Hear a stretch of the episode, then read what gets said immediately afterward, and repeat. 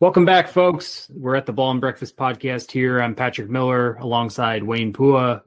Uh, brand new edition. We're staying on the same themes. We're going through week three reaction to NFL games this past weekend.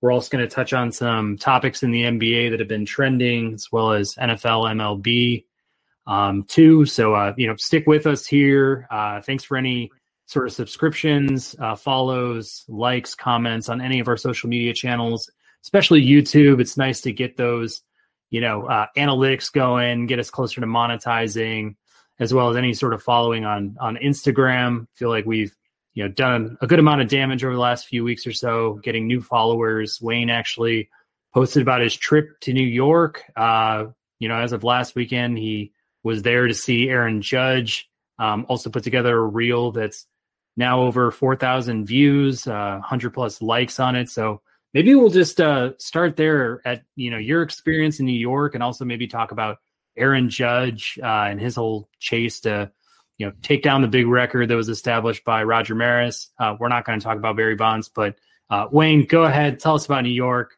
Uh, what'd you like? What'd you not like? Yeah, New York itself. Uh, you know, I went there with my buddy uh, for his birthday, and you know, we were both baseball fans, and uh, I mean, it's definitely a different level. Like, you know, being in Chicago, like for a lot of people, Chicago's like the big city, but then, you know, when you go to New York, you're like, oh, this is like an even bigger city. Uh, uh, but you know, th- definitely the first thing I noticed, obviously, was like the trash on the sidewalk. You know, and then I was like, oh wait, they don't have alleys. That's right, that's a thing because you know everybody needs to live in a 200 square foot you know studio or whatever. So uh, that's that's the whole vibe. That's that's the nature of everything about New York. Um, that being said, hey, the food, the culture, the energy of the city, like it's hard to uh, uh, put to words to exactly what New York's about. But yeah, it was definitely at a, a different level. Um, you know, I went to uh, Russ and Daughters, uh, which is a great restaurant if you you know like salmon and like bagels. Uh, I had a really delicious meal there. Um, but you know, when I was going to uh, uh, the game at Yankee Stadium, though, um, uh, was in a in a in a Lyft ride over there. It took about like an hour and a half from Lower Manhattan. It was just it was pretty nuts. Me and my buddy we just split a, a Lyft ride over there. So, uh, but probably not the best decision because we are like, oh yeah, like Lyft it says like an hour. We should be there in time uh, and have enough time to like look around the area, maybe go to Rucker Park. Yeah, none of that ever happened. Uh, we missed the uh, first half of the of the inning, so we saw or did we? Uh, actually, yeah, no, actually, I take that back. We arrived around around this time about the first half of the inning, but we actually were in line when Aaron Judge was at bat, uh, and then everybody was like, "Oh, uh, you know." watching on their phones and everything and I was like, okay, maybe I'll watch my phone. And then after he, he struck out, it was like, okay, he struck out. Okay, we, we're good. We're good. We're good. Uh, so, um, but then, yeah, every single time he was up to bat, you know, everybody was uh, on their feet, uh, putting their phones out, cheering him on. Um, got a single. I think it was his only uh, uh, hit of the of the game, but you know, hey, it was a good time. Uh, the Yankees did win, uh, and you know, uh, you can definitely see like the the stadium is very well kept, uh, state of the art uh, for sure, and actually not not too bad. The pricing, uh, I don't know if it's all this inflation. It's like, oh, a hot dog is only that much, like fifteen dollars. Like I thought it'd be a lot worse. so you know, all in all, uh, a fairly good experience. Uh, but yeah, New York is an entire vibe for sure. Man, fifteen dollars is one expensive glizzy. I gotta say. I mean, but I'm not surprised. It's New York, you know. And uh, no, I, I, I went to Yankee Stadium, the new one, for the first time last season. Um, I went to the original Yankee Stadium when I was in eighth grade. I want to say, um, definitely a different vibe, although they look pretty similar. Um, there's just something about the first Yankee Stadium. It's kind of like that iconic old baseball stadium feel that you kind of got. Um, you know, it had a more modern look. It really was reminiscent of like the White Sox uh, Comiskey Park Stadium that we grew up going to a lot, but uh, just you know holds a lot more history. The newer one I like, but in the same sense, I kind of feel like, um, you know, maybe by trying to do the replica um, of the old stadium. It kind of like loses a little bit of its own character. And to be honest with you, today's stadiums I also feel like are just a little bit too like standard in the way that they're built and the way that they're kind of um, you know produced in mass. I feel like especially on the East Coast, if you go to like Philly, the New York Mets, the New York Yankees, um, you know, even Cincinnati in a way, they kind of all have similar characteristics. And I found each stadium to be like they're newish, they're nicer, they have, you know, good selection of food and and other things, but uh there's something about like the character of a stadium, um, whether it's new or old, it's kind of like you can kind of put your finger on and say, okay, that is special because this. And uh but anyways, I think you going to New York and uh, doing the whole experience, especially being part of like Aaron Judge's history. Yeah, shout out to uh, Prince Street Pizza in New York as literally my favorite pizza um, ever. They're kind of curled pepperonis on that Sicilian style pizza. I mean, seriously, the sauce can't be beat, man. So uh, yeah, shout out to Prince Street. Yeah, for sure. Uh, I did have New York pizza, um, uh, and I will say it has its own place. It's definitely not the deep dish, and I don't want to start World War Three with any of this. So, um, but yeah, there's some good spots uh, for pizza. I would say uh, in in New York. So, uh, kudos to uh, having you know good dough and good uh, tomato sauce being put together. So, yeah. yeah. Well, without further ado, uh, let's get into the meat of what we're going to cover here tonight. Uh, we're going to go back to the NFL, go through uh, the week three games. I feel like the last couple weeks we've, you know, analyzed each game that we've, uh, you know, seen on TV. We're, you know, analyzing these teams and kind of, you know, seeing where they're at in their own seasons and who's really going to step out, who's going to take a step back this year.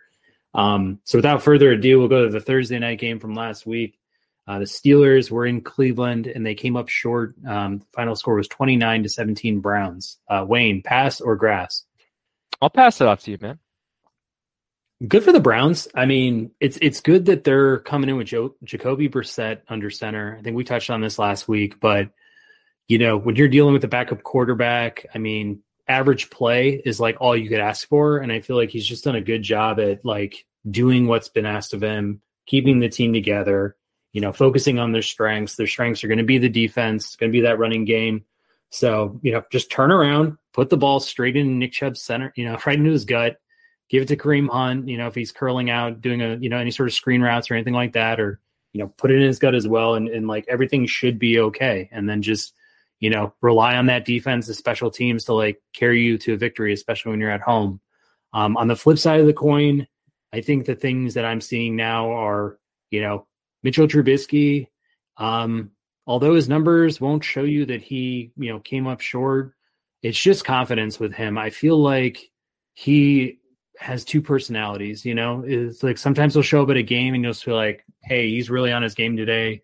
You know, he's he's showing his athleticism, he can pass a little bit, you know, he's not making too many mistakes, but then, you know, you kind of get a game where he's just like he just doesn't want to take the reins. He doesn't want to, you know, push the agenda um, you know, comes up with kind of a, a, a mediocre stat line, and the team's just kind of like wondering week to week, like, can this guy, you know, be somebody we can trust to to kind of be our quarterback and, and carry us to the next level? Um, gotta say, you know, I know that o- offensive line isn't like one of the best in the league, but um, you know, Najee Harris having you know 15 carries again for only 50, you know, some yards. Uh, I saw, you know, he did. I think he did hit the pay dirt uh, for a score, but in the same sense, uh, you know, just just kind of like wondering what's his season going to look like because I think everybody's expecting him, especially us, like being fantasy owners, and like, hey, Najee, where are you at? Like, we want him to get to 100 yards and maybe have five to 10, you know, receptions a game and just be, you know, the absolute dominant back that we expected him to be coming into this year after, you know, really promising rookie year. Um, I did see one really aggressive. Uh, I want to call it like a hand check or like a stiff arm, but he like he did show like some power to his running game that um, you know I'd like to see more of. I know after like yards after contact and I think his elusiveness rating are, are pretty low to start off the year. So a lot of analysts are really down on him um, as a runner. I know his foot injuries are also to be kind of a concern, and uh, you've got um, you know, Warren kind of backing him up, Jaylen Warren, um, you know, kind of in his footsteps. I think he had four rushes for 30 yards, which is pretty promising. But it's kind of like, what's the identity of this Steelers team going to be uh, going forward? I, I think they're they're not looking too good. They're not looking like a team that's going to compete too much this year, especially without TJ Watt. But Wayne, did you have any other opinions about this game or anything you'd like to touch on about either team? I mean, I think that the Steelers, like the highlight of their offense right now is just Pickens making amazing catches. Like that's about it. You know, uh, you know, to your point, like, yeah, just Harris hasn't, you know, taken it to the next level, whether it be the line or, you know, something with the injuries that are happening to him, but he hasn't been able to take it off uh, to the next level uh, so far this season. Um, and to your point with regards to Trubisky and being able to run the offense, like, man, Nagy did some stuff to him apparently psychologically. Um, so you know he just hasn't been able to adapt. It definitely has lost that confidence. It, it, it feels like uh, you know you definitely see that like with how how he interacts with some of the wide receivers. I think there was some um, like pictures or videos of like some wide receivers complaining and like oh I'm open and, and I know that happens a lot, but it's, it only felt like it happened to Trubisky several times uh, over the course of this game. So um, and you know, uh, uh, I, I think Freiermuth, like he ought to be much more featured. I think in their uh, their tight end, right? Um, he had to be featured much more into their offense. I feel like uh, it seems like Trubisky and him have some sort of a rhythm, but um, just hasn't been able to get in the ball um, towards him as much. So uh, yes, yeah, I am partially a f- fantasy owner of him, but uh, still the the point uh, I think is still taken that uh, he, he seems to have good chemistry with his tight ends. So um, Trubisky does. So I, I, feel like he needs to feature them more. Um, moving on to, I guess, with the Browns a little bit more. Uh,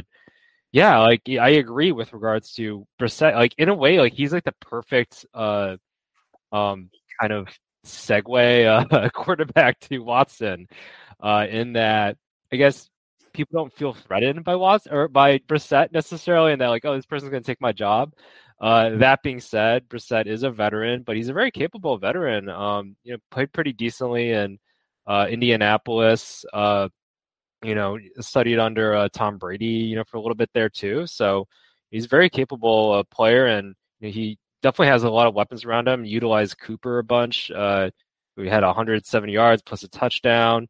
Uh, as well, and and yeah, you, you definitely facilitated the offense as well as you, you could for this game.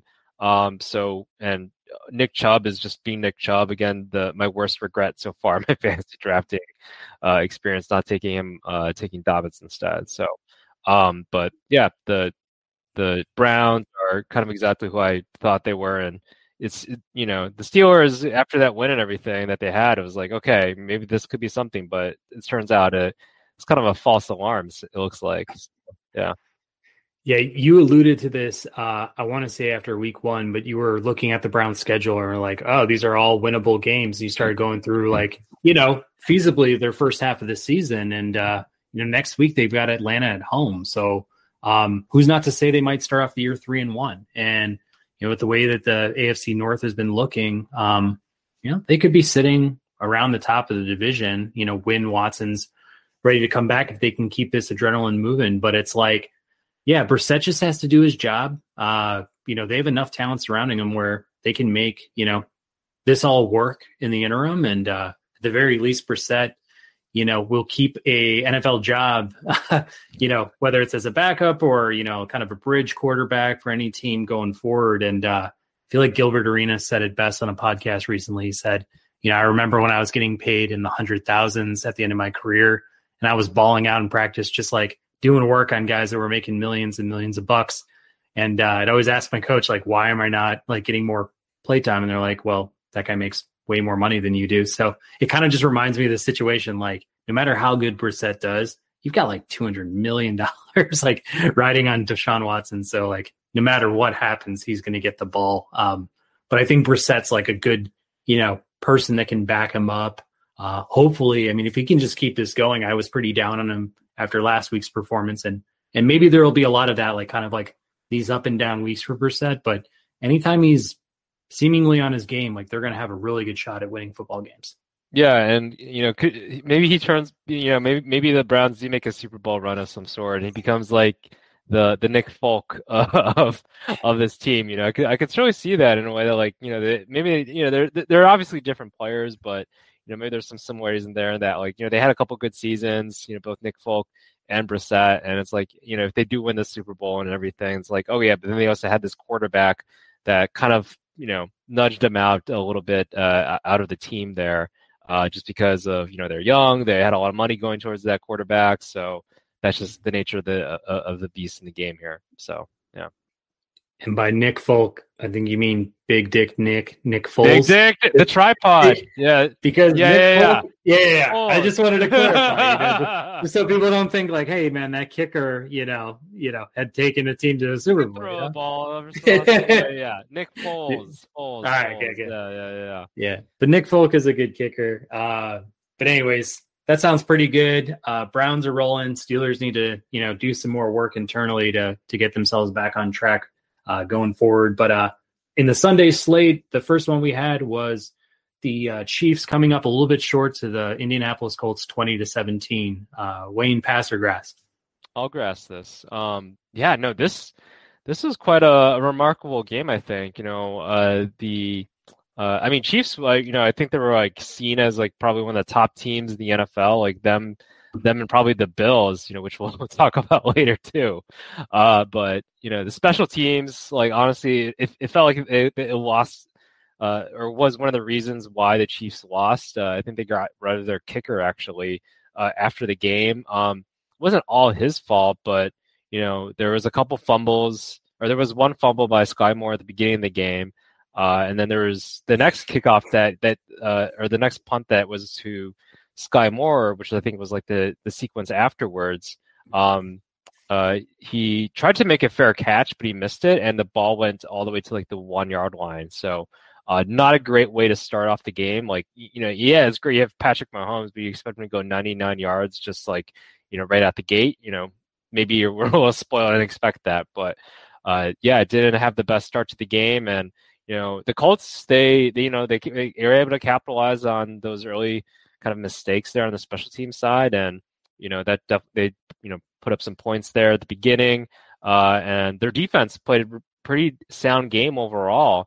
Um, you know even had uh, the last minute inter- or last second interception there uh, against um, Mahomes to to seal off the game. So um, overall you know good game obviously a good win for the Colts. Uh, this was definitely a kind of a stunner, just the way that the the Chiefs were just rampaging through teams and how the Colts were kind of struggling all along and everything. But you know, uh, first home game of the season for Matt Ryan uh, as a, as a Colt.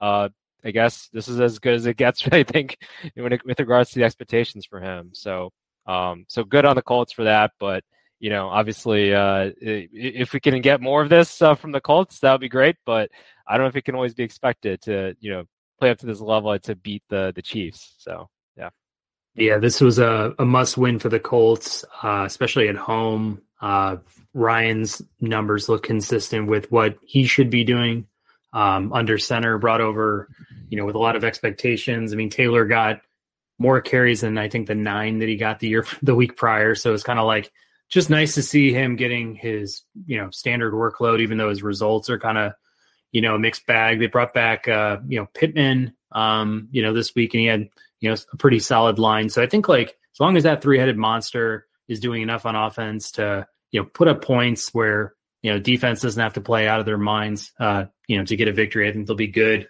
Um, just, yeah, just a, an important team win because, you know, you go to 0, 2 and 1. Um, you know, starting off your year, that's really not a, not a great place to be. And, uh, I think this is the kind of win that'll get their momentum back. Um, you know, moving forward, especially to kind of like take care of their division. Um, you know, we'll talk about another team that's that's that's working pretty hard uh, to push them in in the same division uh, coming up here on our review. But uh, for the Chiefs, I don't, I'm not sweating this too much. Uh, you know, there's there's going to be losses along the way for all you know of the best teams in the league. I think everybody you know goes through their ups and downs throughout the year. There's always some weirdness that'll happen, you know, week to week. But uh, I expect the Chiefs to come back next week and just, you know, kind of continue on their path to the Super Bowl.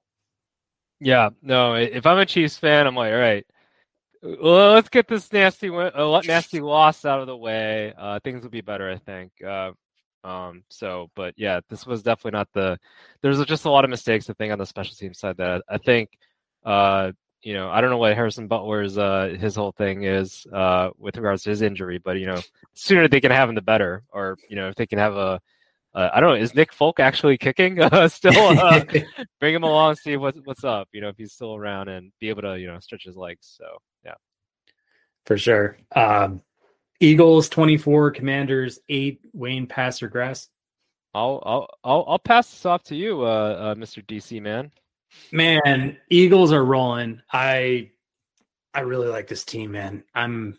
I was texting. I was texting my, with my buddy who actually went to the game. He's a he's an Eagles fan. He lives in uh, Virginia too. Um, he was at the game, and I basically we were having a running joke going back about uh, this meme he sent me through Instagram, and it was about you know Kirk Cousins, and basically like it's a it's a kind of a montage of all the different types of Kirk Cousins you can be. You can be like the great Kirk Cousins, the average Kirk Cousins.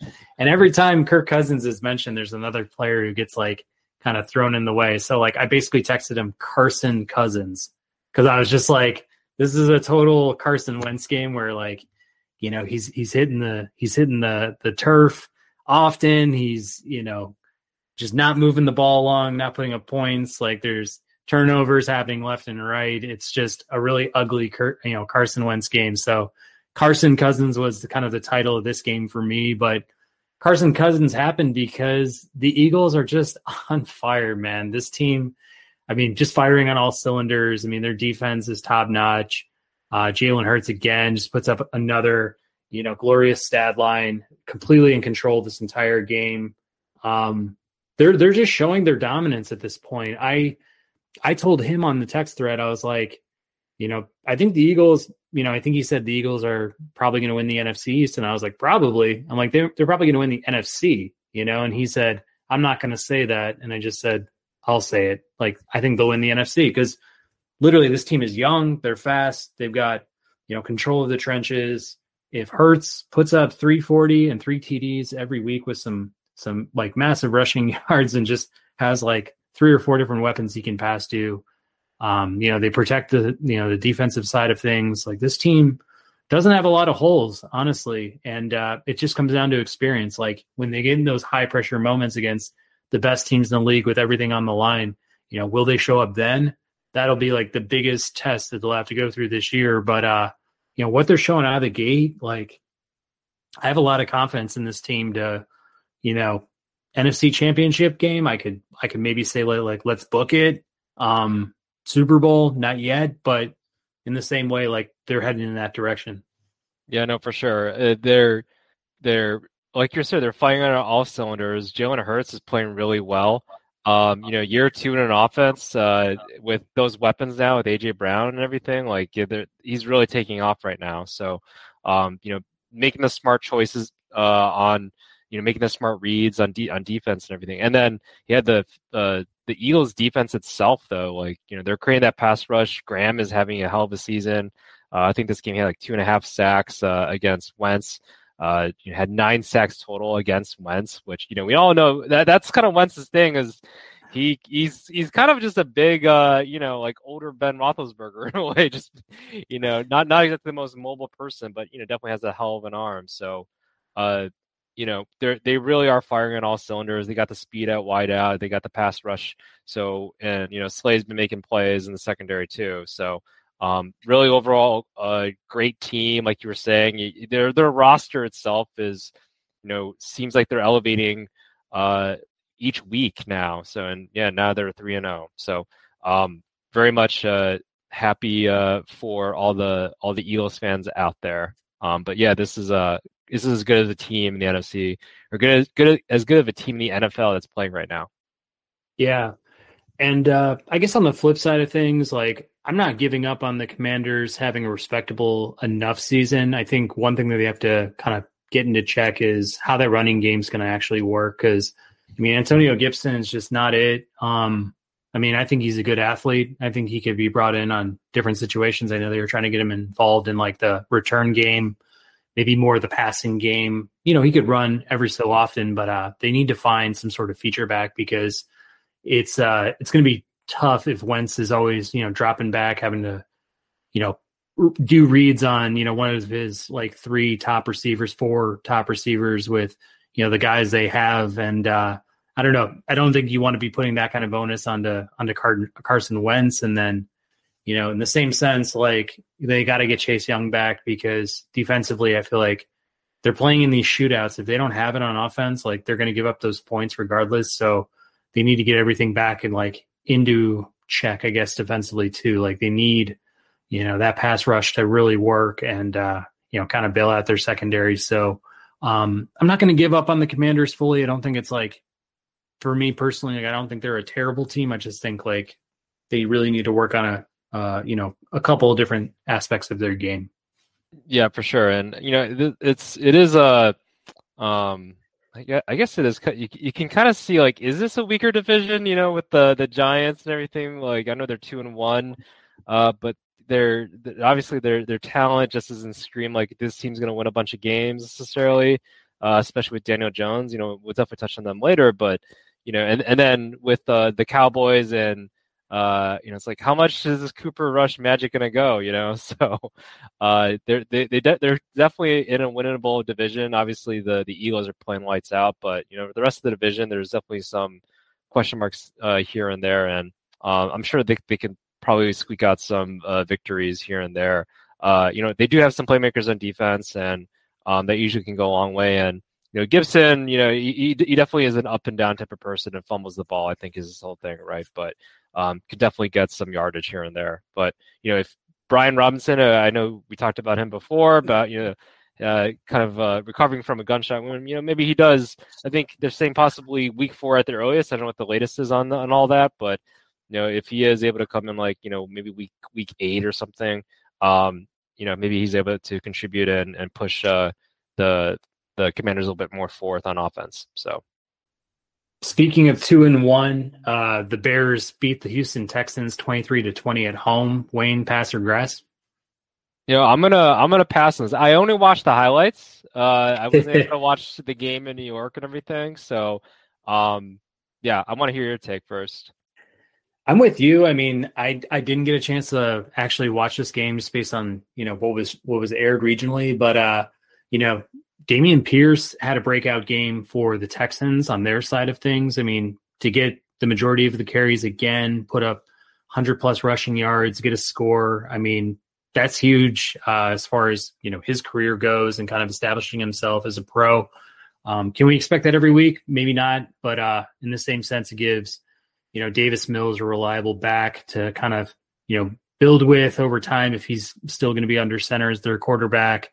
Um, you know, from the Bears side of things, you know, all I've been hearing about is, you know, Justin Fields and his lack of pass attempts and, you know, 106 yards, two interceptions, no touchdowns passing. It's like, who is this guy? And uh it's really tough for me, man. I don't know how to how to put it or how to evaluate it because again, I look at what he's surrounded with and I'm like, what are the expectations? Like what what is this guy what does this guy have to prove this year and how are we going to be able to evaluate him with this piecemeal set of receivers that he has and uh you know Khalil Herbert had a breakout game uh, Montgomery um you know got injured so you know it was nice to see Herbert just you know tear it up I mean 157 yards 7.9 yards per carry, um, you know, a couple touchdowns.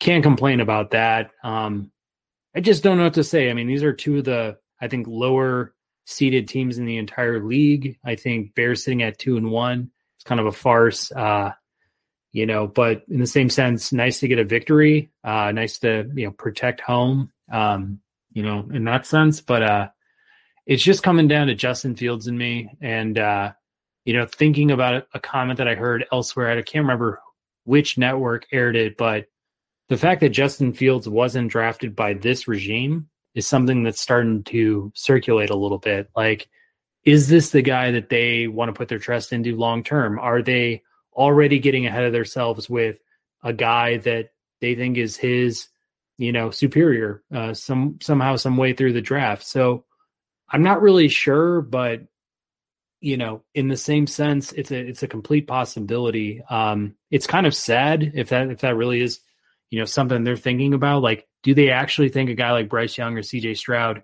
is just an outright superior talent to a guy like Justin Fields, where, hey, they're willing to tank this season um, in order to kind of bank on, you know, the number one pick and maybe get the quarterback of their choosing? Like, I don't really know, but to be honest with you, um, the players are going to play, the coaches are going to coach.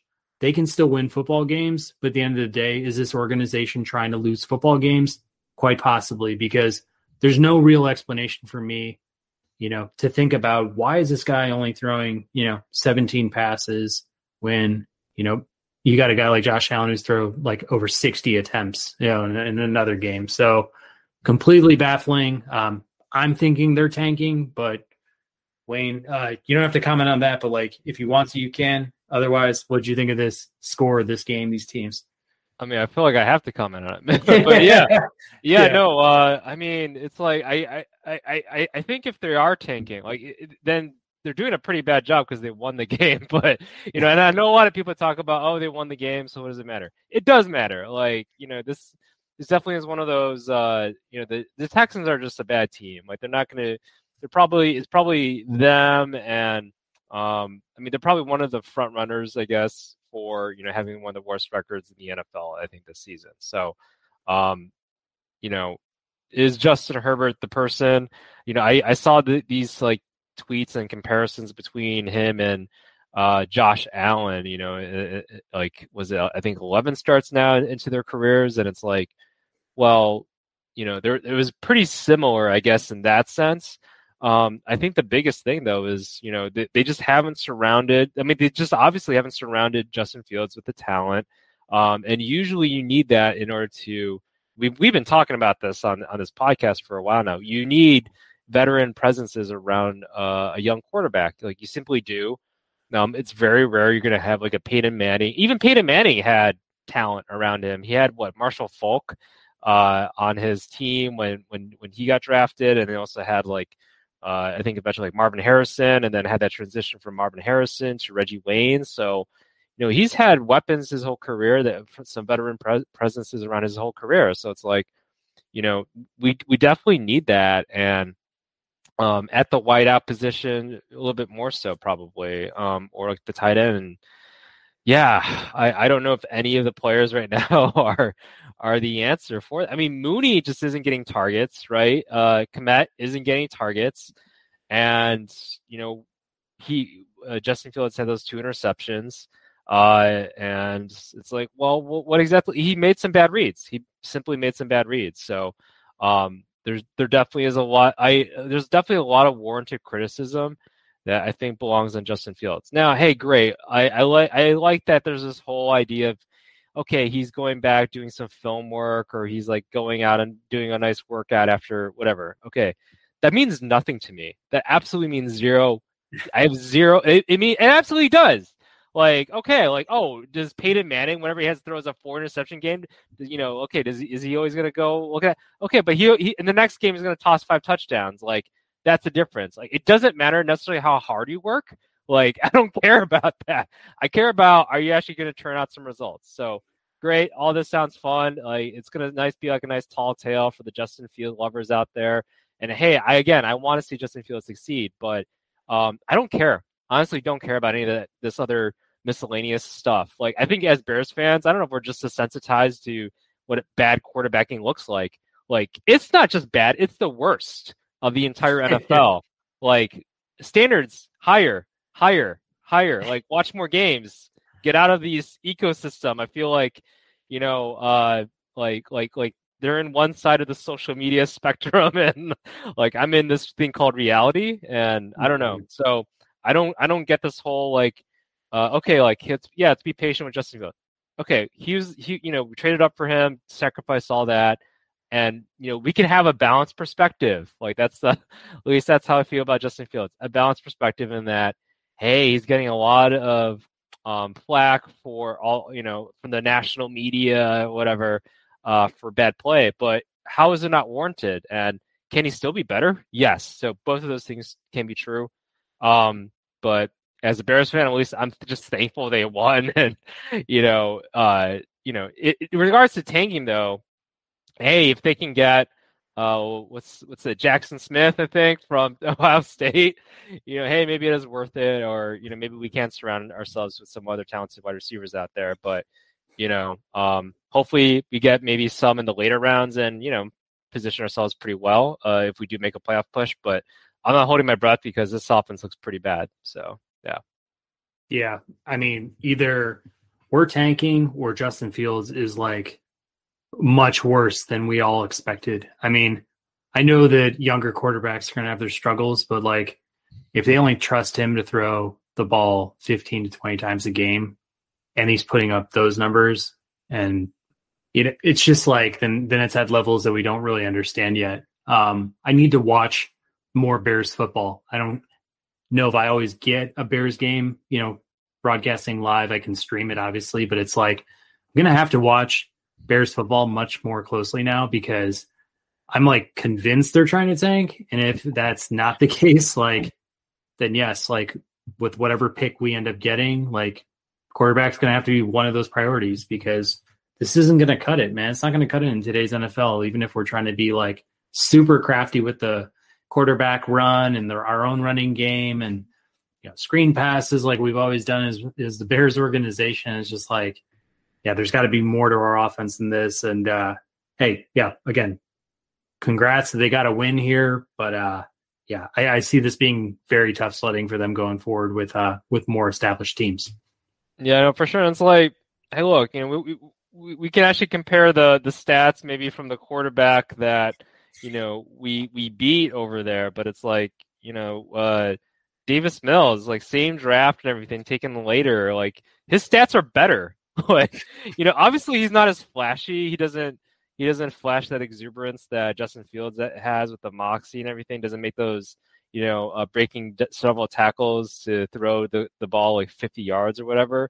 But he he makes the right reads uh, some of the time, I should say. He definitely he's not a perfect quarterback by all means. He's still you know Davis Mills and uh, for the was it 02 and 1 uh, Houston Texans. So by all means, I'm not saying he's a perfect quarterback, but his stats are simply better. Uh, and I, I don't want to just be like, oh, just it's all the stats. Like it's just you know uh, um, he's just accumulating stats uh, from big losses and stuff like that. Like no, like they're actually pretty decent stats going forth, and you know he's passed it a bunch lot more than uh, Justin Fields, and it can certainly be argued that he doesn't have as much talent as Justin Fields, anyways. Like you know Mooney, like I, I think they have Brandin Cooks, right, and um, you know they have some kind of like Aiken, I think, and some some other wideouts there, but it's like nothing, nothing that that is they don't have like a DeAndre Hopkins anymore, right?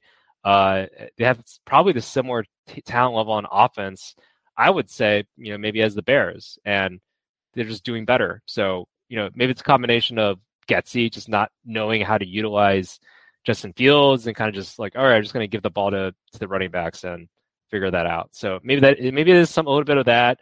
Um, I do know that the offensive line uh, did not protect Justin Fields a, that well, so that definitely is something. But then then that's where you got to figure out. Okay, let's do some rollouts. Let's do some play play action off that, right, to slow down the pass rush.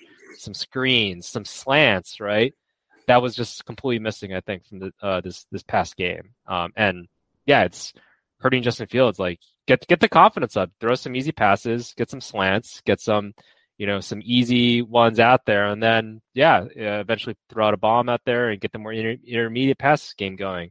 Um, still a young quarterback, you know, got got to build confidence in him. So yeah, yeah.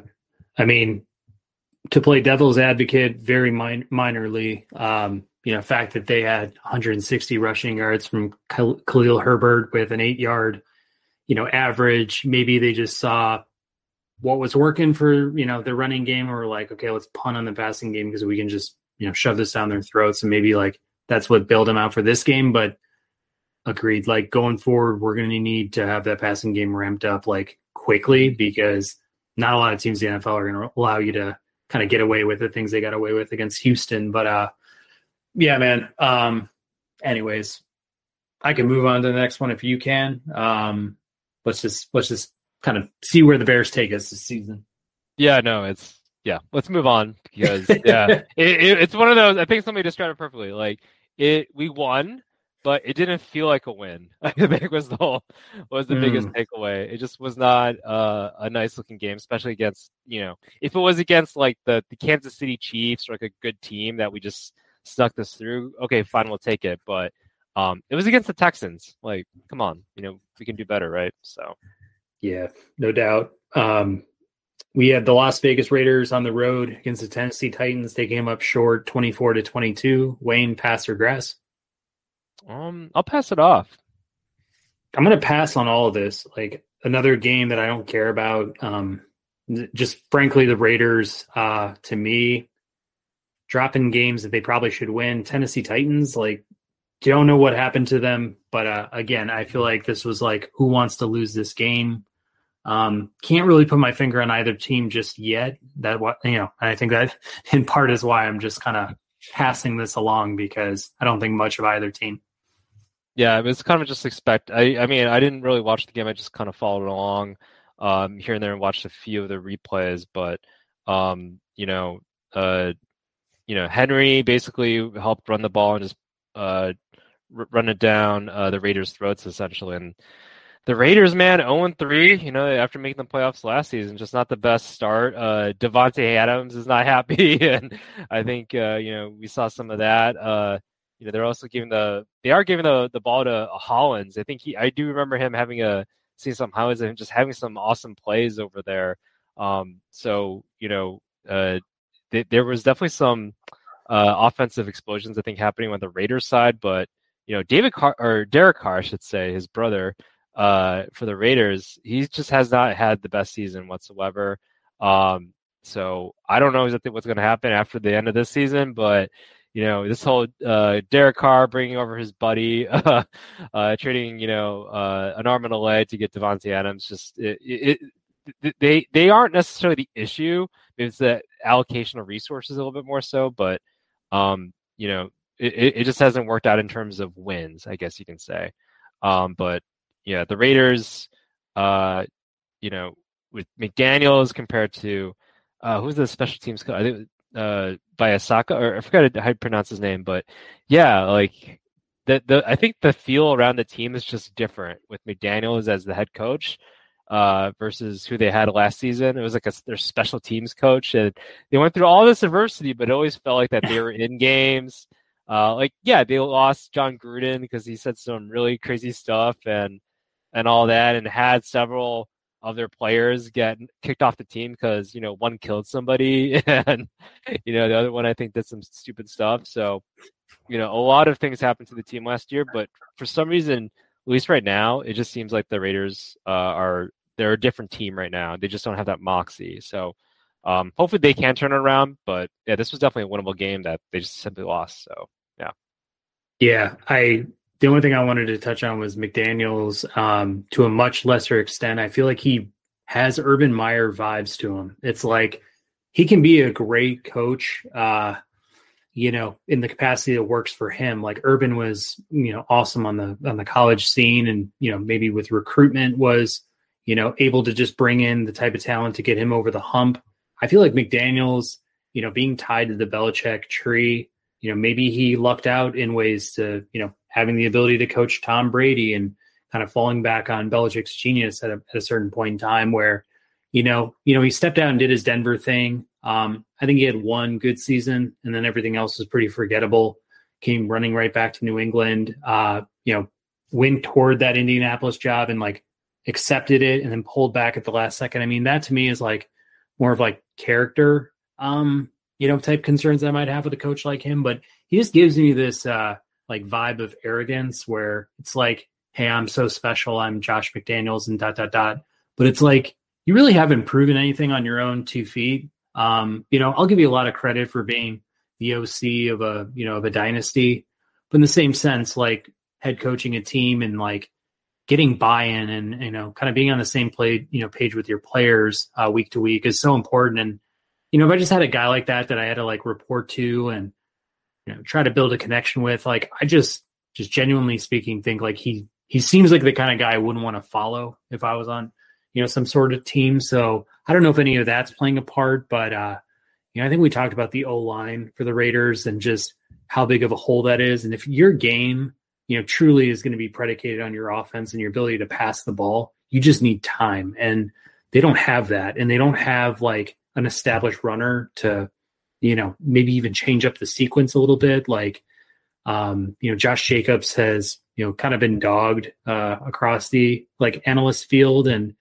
you know, you could have as many weapons as you want. Like the Raiders had Randy Moss at a certain point, and that didn't work out for him. And, you know, now they got Davante Adams. And like, that's special, but you know, wide receiver is not going to, you know, definitely like alone won't translate into wins for your team. So, you know, it's it's just got to be humming on so many different facets of their game, and um, yeah, I mean, it just seems like a lot more sizzle and, and not enough steak. Yeah, for sure. Um, and yeah, it's uh, yeah, Richard Bisaccia, right? Uh, I think he was the the coach last year, but yeah, they, they just missed that. They're missing that moxie right now, and you know, um, I, I do know Josh Jacobs, like he definitely like came out the gate pretty, you know, had a, had a solid rookie season, and it's like, um, you know, they're they're drafting, which, which, uh, uh, what was his name, uh, uh Mayock, right? Uh, who was supposed to be like that NFL. It was like, you know, an NFL draft nerd that's on the online forums, right?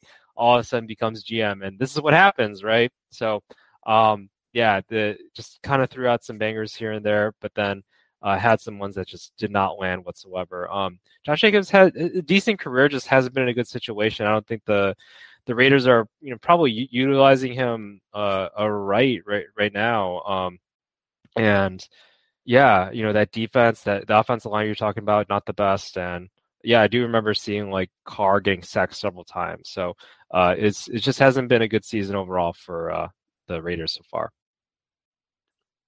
For sure. Um, Next game, we had the Miami Dolphins pulling out a huge uh, victory against the Buffalo Bills at home, 21 19. Wayne, pass or grass? I'll grass this. Uh, there's no reason why the Dolphins should have won this game. Like, zero. And they did. So I don't know if it was the coaching or what. Like, uh, uh, oh, by the way, like, yeah, their coach, uh, Mike McDaniels, he looks exactly like my brother in law. I just, I just like, came together once I saw, you know, uh, when I was video conferencing my brother-in-law. But anyway, uh, back to this game.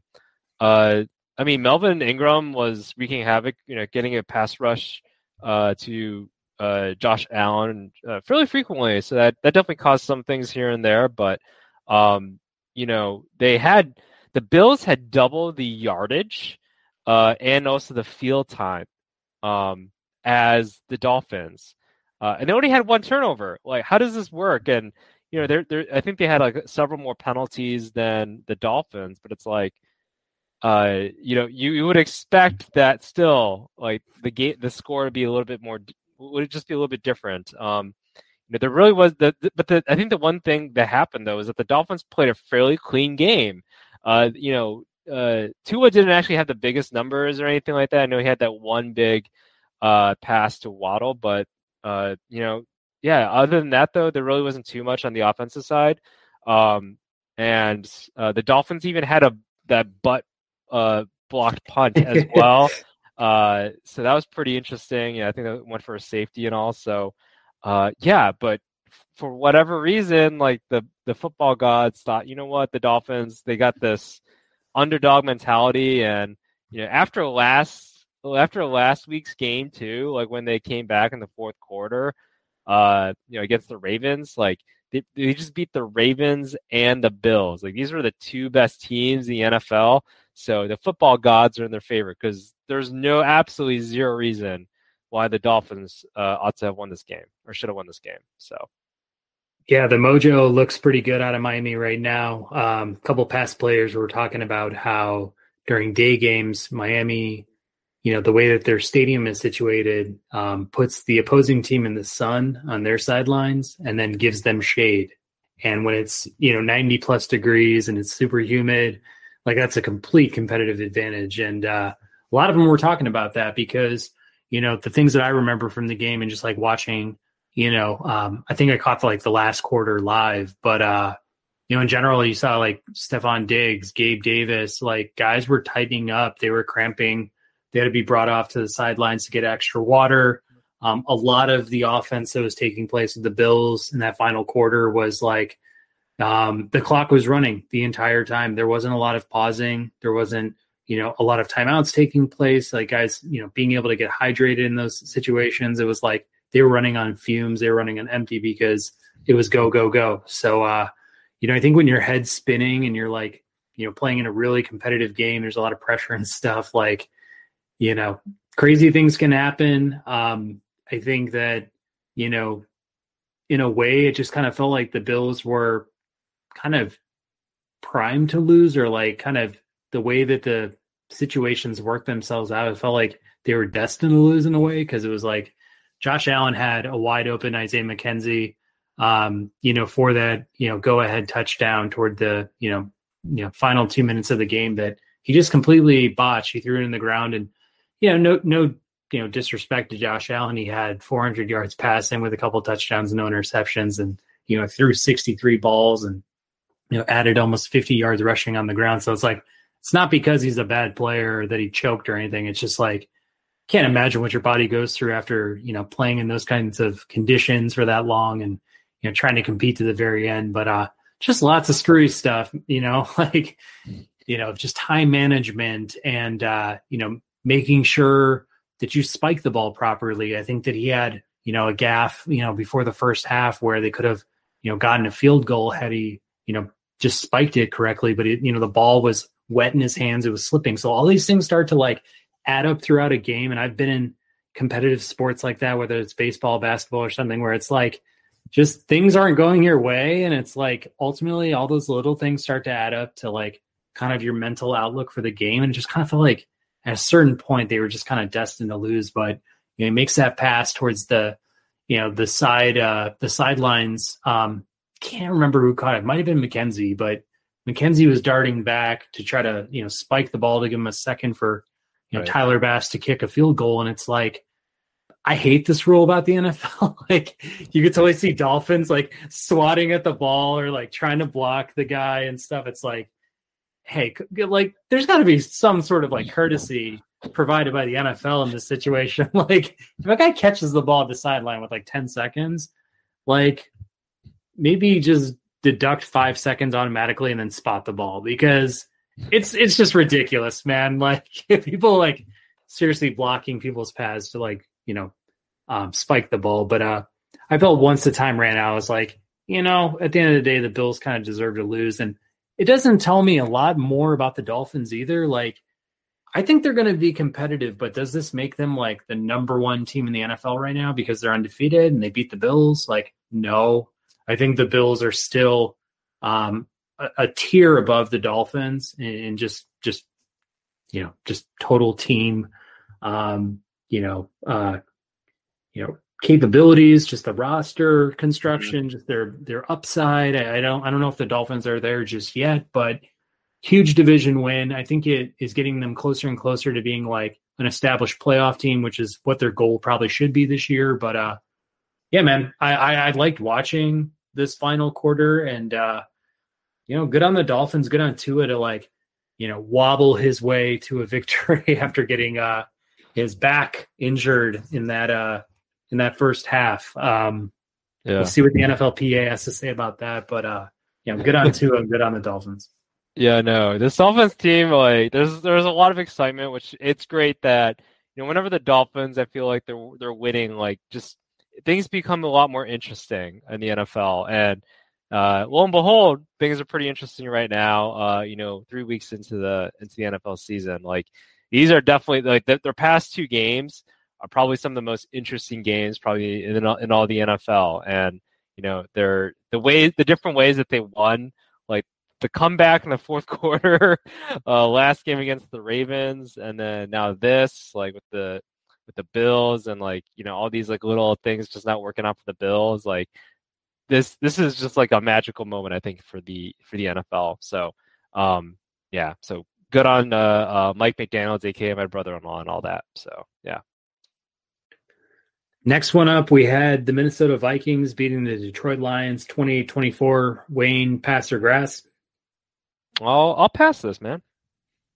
Slight comeback for the, the Vikings toward the end. Um, I think that was the narrative of the game. It looked like the Lions were on their way to a, a, a nice victory for themselves. But, uh, you know, the Vikings are proving that they're resilient, they're competitive. I, I feel like they're going to stay that way. Um, you know, Lions still have a lot to prove. I, I, like, you know, the changes that have come about for their team on the offensive side of the ball. You know, still giving up a lot of points. Uh, feel like now Amon-Ra St. Brown is injured, so hopefully it's not for too long. DeAndre Swift is also, you know, maybe hitting, um, you know, the the you know medical room too. I mean, he might not play this week, which would be you know just too bad for them as a team. I I want everybody to be healthy on that side, even though you know we're Bears fans. We don't necessarily root for the Lions, but uh, you know I like rooting for the underdog. But uh, no, in, general, this was a good um and necessary win for the Vikings after you know losing to the Eagles the way that they you know they did last week. So um, seems like everybody was getting back on the right track besides Justin Jefferson, who again had you know a very blah week. Um, I don't think much of it. I mean, it doesn't tell me anything about his talent or you know what he'll do for the rest of the season. But uh, you know, probably good for guys like KJ Osborn and Thielen to get more involved in the offense. Uh, Dalvin Cook had a Dalvin Cook game. He might be injured now. Looks like you know maybe Mattison will be you know their feature back for next week. But uh, you know, and Kirk Cousins, we talked about him had a very Kirk Cousins like game, 260 for three touchdowns um, getting his team back on track with a W. Uh, we're still early in the season, but I do think the Vikings will be in the mix for the NFC North crown, and uh, if anything, uh, a playoff spot. Yeah, no, for sure. Kirk Cousins being Kirk Cousins, this was like, I guess the good Kirk Cousins, where it's like, okay, you know, maybe he's not gonna throw like 500 yards, five touchdowns, like be all spectacular, but you know, had an overall solid game uh, against against the Lions here. Um, you know, 260 yards, uh, two touchdowns, uh, 46, 41 passes. So overall, you know, solid game overall. Um, you know, gave the ball to Thielen a little bit more this time around and everything. So, I mean, yeah, good overall, solid win, I, I guess, from the Vikings. And yeah, it is a shame, you know, St. Brown, uh, you know, if, if, if he misses some time or anything, because he's been like the stud and the most fun watched player, I think, for the Detroit Lions since like Calvin Johnson, probably. You know, so it's it's nice that they're able to get you know a little bit of flair there, and it also appears like Swift too is is out too. So it's like, man, worst timing to have like all these you know injuries for the their top players uh, for the Lions, who some teams actually picked on on for fantasy. So yeah, definitely. Um, Next one up, we had the Baltimore Ravens going over the New England Patriots 37 26. Wayne, pass or grass? Yeah, I'll, I'll definitely grass this. Uh, Lamar MVP. Let's pay that man. You know, uh, I don't know if he needs a GoFundMe or what, but the, the person needs to, he, this guy needs to get paid. Um, it's terrible what's happened to you know the the quarterback market, I guess. You know, in terms of compensation with uh, Deshaun Watson and you know, hey, I guess yeah, the Ravens are an organization that's notorious for not trying to overpay their players, and maybe they feel a little bit remorse with this whole with what uh, what they did with Joe Flacco's contract and everything. But man, this if there's one player that's earned it, earned that amount of money in the NFL in terms of the character, in terms of what they bring to the field, the excitement and everything, and what they overall mean to the team. Like last last season, they they had so many injuries happen to that to that roster on the offensive side. You know, barely uh, any wide receivers of the offensive line were gone. Their entire backfield was gone. They were picking people, you know, that were cut from several teams prior. Uh, so you know, and he was keeping them in the playoff run essentially. Um, even yeah, they even had some defensive uh, injuries as well. So he really means a lot to the Ravens and to that you know to the community too. Like you know, I, I think I even heard Stephen uh, or not Stephen. Uh, uh, uh, Skip Bayless even talk about saying that you know Lamar Jackson, like he's probably a better like leader than Tom Brady. Like he's not one of just like he's, you know I think Tom Brady is at that more Michael Jordan version of leadership, just like yelling at you and kind of being like more of a dictator, you know. Whereas it seems like Lamar, he's like he's pretty chill, very focused, you know, kind of stoic in his sense, like kind of goes does things his own way, you know uh, but a very humble guy, very uh, it gets along with a lot of the players and everything. So it doesn't doesn't uh, call anybody out, doesn't have is you know drama free, but man, he's electrifying uh, on the field. So um, and yeah, had a really great game uh, against the Patriots. You know that's easier said than done with Bill Belichick. You know having time to study you and figure you out and everything. So, um, yeah, I will say that uh, Patriots did have an awesome, one of the best two point conversions, which I'd never thought I'd ever say. Best two point conversions I ever saw with uh, Stevenson. Uh, he, uh, I think Mac Jones gave Stevenson. They're trying to go to the right. Then I think Stevenson saw, oh, it was kind of getting blocked, so he went went to the left side.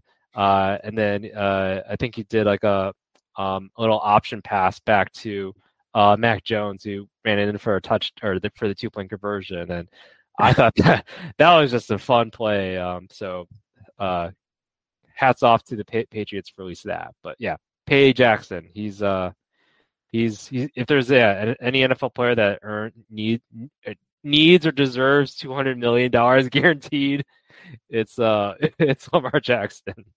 Yeah, what are we talking about? I mean, like really, what are we talking about? Why why hasn't this guy gotten everything that he's asked for? I mean, is it a race issue? Is it a running quarterback issue? Is it an intelligence issue?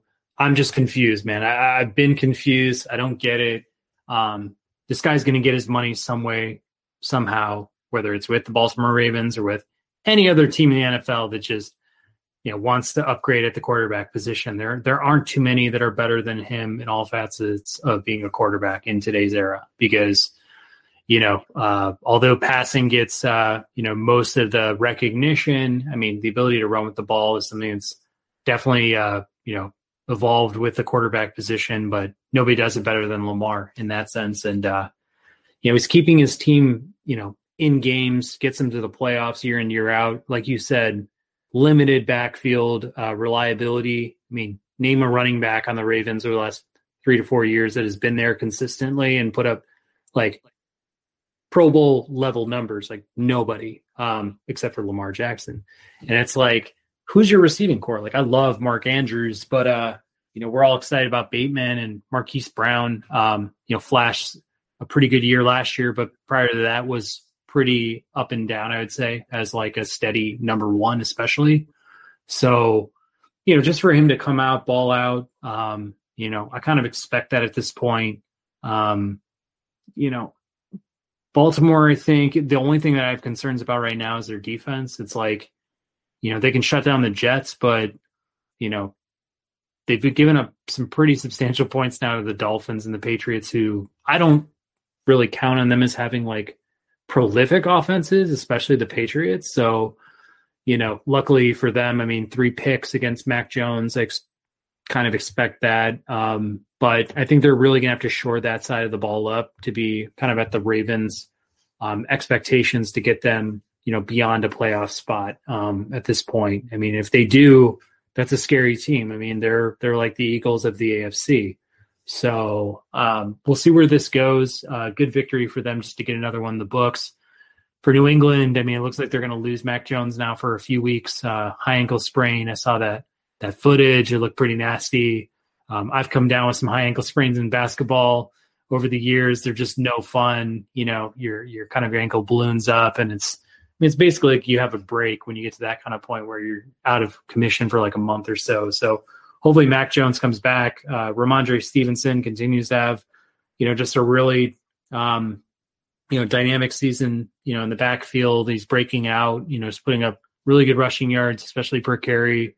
Um, they've got some guys on the outside that can be respectable. You know, DeVante Parker, uh, Jakobi Meyers. I think they're two guys that are like consistent wide receivers in the NFL. Um, but I'm still just trying to put my fingers on, you know, who is New England? What are they going to be? You know, post Tom Brady um, with Mac Jones out. That's just it. Just really doesn't bode well. Um, so we'll just have to see. But uh, I don't have many expectations for them to be a playoff contender this season.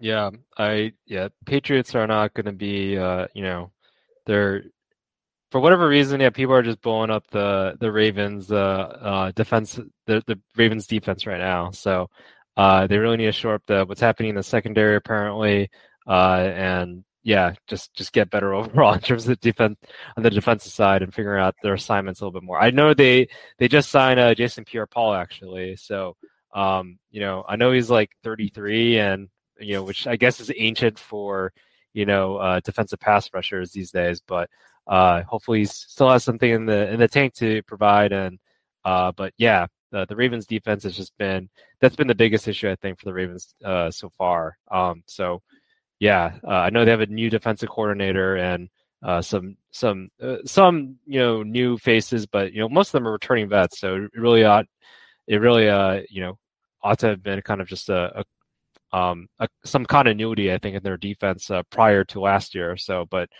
you know they are getting older and yeah they're just uh not not showing up right now. So but yeah, uh, Ravens hopefully uh uh can do that so that uh Lamar Jackson can get paid and win a Super Bowl and everything. So yeah, we'll see. Uh, Cincinnati Bengals 27, New York Jets 12. Wayne, passer grass? Um, I can grasp this. I mean, hey, just good. I think uh, rebound win for the Bengals overall. Um, you know, Burrow had his uh, you know three touchdowns. Uh, you know, was able to to get Boyd involved uh, as well as you know Chase and Higgins. So uh, I think he only had a like a couple sacks against him, which uh, if, if we watched any footage from the previous couple games, like he was getting sacked, I think like five times at least, uh, you know, for, for each game. So uh, I guess their their defense got better, or you know, it was just the Jets, and like yeah, we can take those guys. So um, and man, you know, uh, Joe Flacco passing, like how how many? Pa- I got. He's got like he's got to have like over like uh like 120 or something passes. I think in the past for for for this season so far. So um, I think there's been some uh, uh murmurs of uh Zach Wilson possibly coming back. I think he might be practicing or something like that. But man, like they really don't want to be running the ball, or maybe it's just actually more so that they are always behind. So, uh, yeah, uh, good rebound win for the Bengals from a team that you know won the Super or not won the Super Bowl, went to the Super Bowl last year, uh, and now are you know trying to uh, kind of get their their uh, um, you know get up and running uh, compared to where they were you know these previous two games and uh, making sure that also keeping Burrow up uh, upright so that you know he's able to actually deliver the ball to his wide receivers. Yeah, I mean, needed win for the for the Bengals. Um, you know, next three weeks they've got the Dolphins tomorrow. Then they travel to Baltimore against the Ravens, and then they go to New Orleans to play the Saints. I mean, those are three pretty tough matchups, especially you know if you're going into it under 500 to start off your year. So um, you know, just good on them to take care of business against a team they should definitely be beating at this point. Um, you know, on New York side, Zach Wilson's coming back. Um, you know, starts the you know the clock for whether or not this guy's going to be you know the next franchise cornerstone or whether or not they're going to have to go back to the well to draft another quarterback. Um, after last year, um, saw some promise, but in the same sense, I want to see you know Zach Wilson go through a full year. Looks like Breece Hall was, you know, really involved in the running game, passing game. Um, I know a lot of analysts were, you know, just uh, you know, kind of touting him as somebody to keep an eye on uh, as far as his involvement in two minute drills and kind of down the stretch. I feel like the more and more they get this guy involved, uh, the better. He's also been a part of those uh, two minute drills, which they say is pretty rare for rookies. So it seems like they have a lot of trust in Breece to be kind of their their feature back to be their you know future star. And you know Garrett Wilson after a breakout year came back with uh, or breakout uh, week I should say came back with uh, six receptions for 60 yards. So um, just good to see you know those guys establish themselves as pros. If Zach Wilson can be you know I don't know who to compare him to really. He's kind of uh he's kind of in his own you know maybe be like kind of like a Tua type of quarterback but if he can be respectable you know, down the line, that might be, you know, just interesting core to, you know, kind of keep it, keep an eye on. But uh, as of right now in the present, uh, Bengals should be stomping teams like the Jets, and uh, we'll just see where their season takes them. Yeah, for sure. Good bounce back win. Next up, we had the Saints coming up short against the Carolina Panthers, uh, 22-14 in Carolina. Wayne Passergrass. Um, I'll I can grasp this. You know, I I think overall it was a good game. Um, for obviously for the Panthers, they won, but you know Christian McCaffrey uh, definitely like classic Christian McCaffrey type of game. uh, good win within the division. But you know, McCaffrey had over 100 yards running, uh, had a couple uh, receptions as well. Uh, so you know, it was typical Panthers offense relying on Christian McCaffrey to do a number of things, uh, move the ball. Um, defense played really well. Uh, you know, I, I, think the one at least highlight for the Saints is just Chris Olave, man. Uh, you know, I think I picked him as uh, um, a potential rookie of the year candidate over there. Um, you know, and I, I'm I'm I feel like I'm looking smart now. Uh, he's doing pretty well. I think in terms of targets, I think he had 13 targets last game and 13 targets th- uh, this game. And you know, if you're on a PPR league, great because uh, he got nine receptions this game and 147 yards. So um, I think he still has yet to hit pay dirt at least uh, uh, for this season, maybe. But um, still, overall, you know, he was my favorite wide receiver coming out of the draft. Uh, you know, just was able to burn things uh, or, or, burn players essentially um, off the line of scrimmage, and is just a great route runner. So, but yeah, a good overall game for the Panthers. Um, you know, classic win. Defense played really well. And you know, if, if I'm a Saints fan, then it's like, yeah, okay, what's next after uh, Jameis Winston? I feel like I think there's kind of that feeling going on right now. But uh, at least they have Olave, and you know, hopefully they'll have somebody to, you know, eventually throw it to him. You know, somewhere down the line that doesn't throw interceptions as much. So. Yeah, I think the same could be said for Carolina's quarterback too. I mean, I feel like both sides are looking at quarterbacks that once had all the potential in the world, and now it's kind of like the reality setting in with both guys, where it's like, you know, if Mayfield's not throwing over 200 yards and you know seemingly is having like these battles with New York Giants and you know other teams that are kind of at the bottom end of the power rankings, I would say for the NFL you know, where does this really leave both franchises and their quarterback situations and everything like that? You know, anything like that, or, or for those players specifically, it's just like, are they just destined to be backup quarterbacks, maybe spot starters? It's definitely possible. Um, you know, both teams are at one and two. Um, what I've heard about McCaffrey, which is a little bit strange, is typically two thirds of his production comes from the passing game, whereas you know this year it's been two thirds like just rushing attempts and like coming back from the injuries that he's come back from, I just feel like giving him 25 carries may not be like the smartest thing to do. Yeah, if you're just trying to preserve your best player and you know keep him going for the rest of the year, it just seems like a weird mix up for them. Uh, DJ Moore continues to be like completely silent um, as a receiver. I mean, he's a guy that we all kind of bank on to be like a wide receiver one. I'm sure from his own standards, he's just like, you know, just be awesome if I could play with like a real NFL passer and could show the world like what my talents really are. And I don't know, man, just head scratching for both these teams. If Jameis isn't even like, if he just can't be good, it really puts a damper on the Saints playoff expectations because I don't expect much from the Panthers personally, but I do expect the Saints to be in it based on, you know, high, how highly ranked their defense is and, you know, the weapons that he has around him. I mean, you've got Olave, you've got Michael Thomas. You've got, you know, Tre'Quan Smith had a game. Um, for this game, you got Jarvis Landry. Kamara, obviously, it's just like you got to figure out a way to, you know, keep that consistent with the defense you've got there and, you know, get yourself into a playoff situation. But to lose games to the Panthers, like, no disrespect to Carolina, but it's like you got to kind of take care of business there. And, you know, Carolina, I don't know. I think they're, they're just on their, maybe their last year of Matt Rhule and, you know, with these two quarterbacks specifically, and they're probably going back to the well if I had to guess. So, um, yeah, just kind of a, a blah game and a kind of an outcome that is hard to, it's hard to describe when you're trying to think of like, what's the trajectory for either team. I just feel like both teams might be, you know, middling, and uh, for the Saints, they just need to start picking it up if they want to be considered, uh, you know, some form of a contender in the NFC. Yeah, for sure. And talking more about Olave, I think uh, Michael Thomas, I think he might be hurt too. So you know, there's definitely much more upside, I think, for Olave. So uh, pick up Olave, you know, for uh, you fantasy lovers out there. So, but yeah, I agree with everything you you just said there.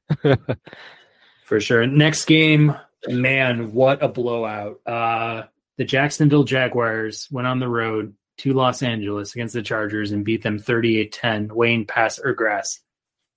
I'll grass. I want to hear your take, man. So you are going to grass, or you're going to pass? Oh, uh, I'll pass. I'll pass. I, I, think I, I, I might have mixed the words up there. no, it's all good. I mean, genuinely, Trevor Lawrence is putting up just numbers that I can get behind. Is like, man, this guy's second year. He's starting to prove how good he is quickly. And this is the Justin Herbert story of last year. And now we're seeing in Jacksonville. And it gives me just a lot of, uh, you know, I don't know what to put, I don't even know how to put it. Like, I, I just, I like a team like Jacksonville, you know, it's a franchise that, you know, continuously, you know, is in the cellar, you know, always drama, always coaching issues, always you know players wanting to wanting to find an uh, you know early exit from their contract or whatever else, trade me this and that with guys like Jalen Ramsey and Leonard Fournette. Like really enjoyed those you know seasons that they had, especially the run that they got you know all the way to the AFC Championship game against the Patriots and just like came up just a tick short. Um, really rooting on that team to you know make a Super Bowl appearance and like prove to the world like they could do the full underdog story this is the kind of team that you know I think could have a breakout year. Um, they could be definitely the representatives in the AFC South. You know, James Robinson, he's gotten his legs underneath him somehow, some way through this Achilles injury where, you know, he busted out for a 50 yard touchdown run. You know, he's in the passing game, he's in the rushing game. Um, you know, Travis Etienne is just like not even a factor to be honest with you. It's just like it's just kind of cool, man. Like Christian Kirk, you know, signed that ridiculous contract that I mean most of us would still probably critique, but you know, he's making good on that contract and uh you know, it, it might be one of those things where it's like Doug Pederson just comes over, brings those like Super Bowl, you know, type vibes from Philly, and like they've got good juju going. So it's like they're just going to ride this, especially if the AFC South is going to let them, you know, be a part of the game. So um, just unbelievable, man. I, I like maybe Justin Herbert's more injured than you know we're we're led to believe. Um, you know, in the same sense, Keenan Allen wasn't part of this game, so that definitely changes the dynamic of the Chargers offense. But there's no reason why the Jaguars should be going on the road and just completely like blowing out a Super Bowl or AFC, you know, conference championship type contender like the Chargers. I mean, it's it's a little baffling. I'm going to assume, you know, the good things that are going on in Jacksonville and also like the injury stuff that's going on Chargers probably played a factor in, in, into this outcome. But uh, in a lot of ways, huge for Jacksonville. I mean, I hope they keep it going. And, uh, you know, on the other side, I hope that Los Angeles can can rebound here. Hope Justin Herbert's healthy and start putting some wins together. But uh, definitely a statement game for for the Jaguars. Yeah, hundred percent. A great win on a, a, you know on the road and everything. But yeah, it, it, just never looked like Justin Herbert felt comfortable like at all. Uh, you know, not the the ball seemed like yeah, it just didn't have that same zip uh, as it normally did, or yeah, he didn't have. Uh, he didn't look good out there. Um, so it it definitely had probably probably had to do something with the injuries. Who knows exactly? But uh, kudos to though for Jacksonville. They had their past two games, like as two of the good past two games as any team uh, in the NFL. Um, their defense has really just stepped up. You know, I, I, think they posted a shutout last last game, and then this game for ten now. So they're in. You know, they're these are uh, you know the Chargers definitely even with a hurt Herbert, like still probably a better a better offensive team than most teams. And this is where I'm like, you know, with we are talking about Justin Fields and the Bears and everything, like there's a reason why the Jaguars, you know, kind of overpaid for the wide receivers, right? It's because they know that in order to have a successful rookie quarterback, you need to be getting him confidence. And how can you get him confidence? Sure, you can,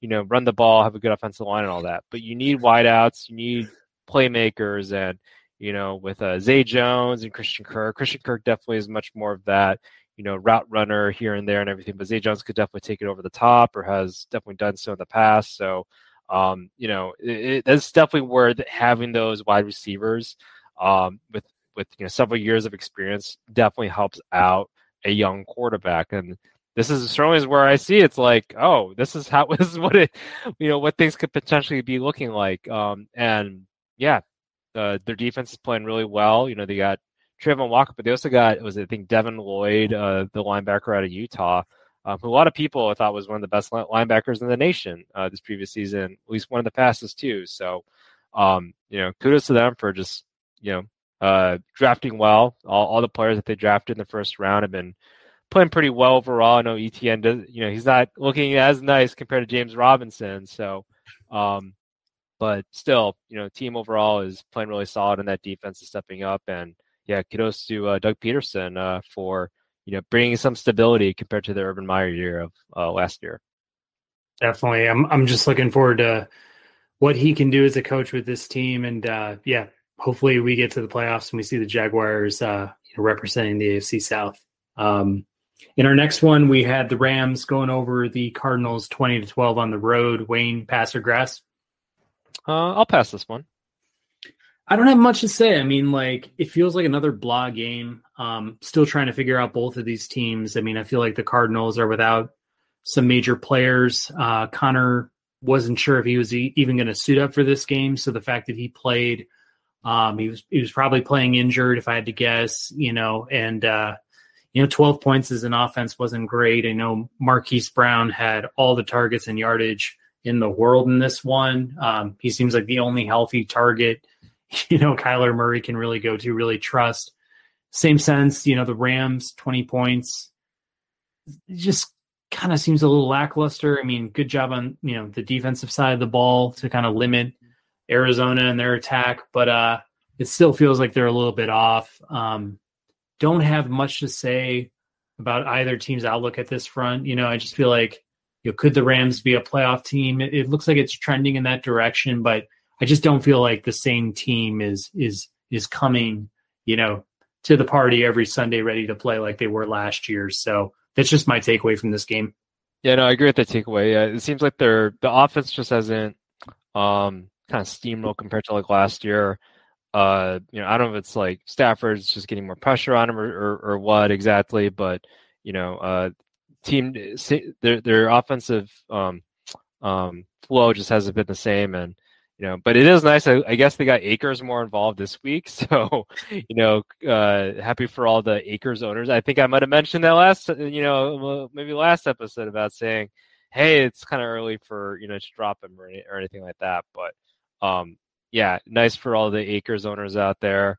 Uh, Cardinals, you know, they just looked a little anemic out there. Um, but again, they're going against a really good defense, so it's kind of hard to put it on that. But still, like you know, if if you're a team that's built around the offensive side, a little bit better production, hitting pay dirt, you know, all that would would would be would have been great overall. And um, to your point, though, yeah, with Marquise Brown, like this is definitely where you know, having that uh, DeAndre Hopkins would be nice. You know, I know Dortch got some receptions there, but he's just not. He's. I mean, yeah, he's just not the Hopkins uh, uh, persona there. So, uh, yeah, not the sexiest of of games overall, but um, yeah, good for the Rams. Uh, yeah.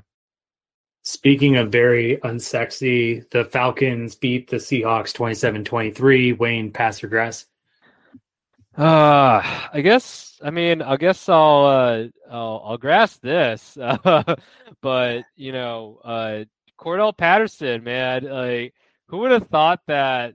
Like, I know he came out as a wide receiver, like played played several years at wide out. Uh, when he was with the Vikings, and he was like, uh, you know, not the best wide receiver, but great return man. And then all of a sudden, teams start utilizing him as a running back. I know he played did some running back duties with the Bears, but now he's like full on running back and he's crushing it. Like 141 yards, a touchdown. Like he was probably MVP of this game overall. Um, and then hey, uh, kudos to all the to the uh, Kyle Pitts owners out there too. Uh, we finally got some action after seeing like you know ha- like a couple receptions over the previous two games. Got five and 87 yards. Uh, didn't hate, didn't, didn't get the touchdown, but still, I think good overall. Oh, he's you know Mar- Marcus Mariota's looking his way. You know, I definitely called it out. It's like guys, you guys, you guys are losing and all everything, and you know, you guys could score a little bit, you know, a couple more points. Why not look to your most talented player on the offensive side and, Kyle Pitts there? So, um, and see, it, it definitely sounds like if Chris Olave is not going to win Rookie of the Year or he's, he's going to come in under competition. Uh, Drake London, he's playing really phenomenal there. So um, good overall win, I think. You know, for the Falcons. Uh, you know, Seahawks. Uh, yeah, just not not not keeping that momentum. I think uh, from you know their uh, opening night win over the Denver Broncos. Uh, maybe maybe all that uh, juju kind of uh, just left left there. The basketball, uh, the bat, the football gods were not in the favor afterwards there. So, yeah, um, just not the best game on the Seahawks side defensively. Um, and you know they had they made some offensive plays, but honestly, with Geno Smith, there definitely are some limitations there. So. Who would have thought in 2022 we'd be seeing Marcus Mariota squaring up against Geno Smith uh, in an NFL game? It's just like kind of ridiculous. I mean, it almost feels like in baseball when we consider guys like 4A, quad A players, it's like they're not quite AAA, but they're definitely not pros. I mean, this was kind of one of those games for me. It's like, are both these teams tanking? Like, maybe. I mean, quite yeah. possibly if you're throwing out Mariota and Geno Smith on both sides of the ball as your quarterbacks. So it's possible, but there there there are a lot of bright spots. I think you touched on all of them as far as like guys to keep an eye on. Um, seemed like DK and Lockett had good games too. Uh, would love to see Ken Walker, you know, the third become a bigger part of the uh, the running game for Seattle. I mean, you know, they got Penny and uh, you know they got Travis Homer, they got DeeJay Dallas in the backfield too. So there's kind of like a logjam there. Um, maybe more toward the second half, he'll get more looks just to see what he's really made of. Um, but in general, this is kind of like, you know, two teams that are going to really kind of struggle, I think, to find, uh, you know, W's this year. And uh, in general, just kind of a, a throwaway game at that. Yeah, for sure. Um, next up, we had kind of a grinder here. Uh, you know, the Packers and Bucks in Tampa um, Tampa Bay. Uh, the the Packers won 14 to 12. Um, pretty low scoring, but Wayne, uh, pass or grass on this game? I'll pass it off to you. Yeah, I don't know. Uh, I think this is again like I think last week when we touched on teams that have a lot in place where their quarterbacks don't have to do everything in the world to uh, to get their teams victories. And both of these teams are in that situation where their defenses are you know, elite. They're firing on all cylinders. Uh, their playmakers, you know, are pretty thin at this point. The Packers because they didn't go ahead and resign or you know retain guys from last year, and the Bucks because they just fell victim to a lot of injuries. It's like these teams are almost identical when you think about their makeup and who they are, what their identity is probably going to be this year. You got the Hall of Fame quarterbacks. You've got you know, running games that are pretty strong, receiving cores that are right now pretty thin, and defenses that are like truly some of the best in the game. I mean, I don't think much of the game either team could have won, and I'd feel the exact same about them going into next week. I think they're both in the mix. I think the Packers are still the cream of the NFC North. Uh, to me, Tampa the same way uh, in the NFC South. Um, we'll see how this goes.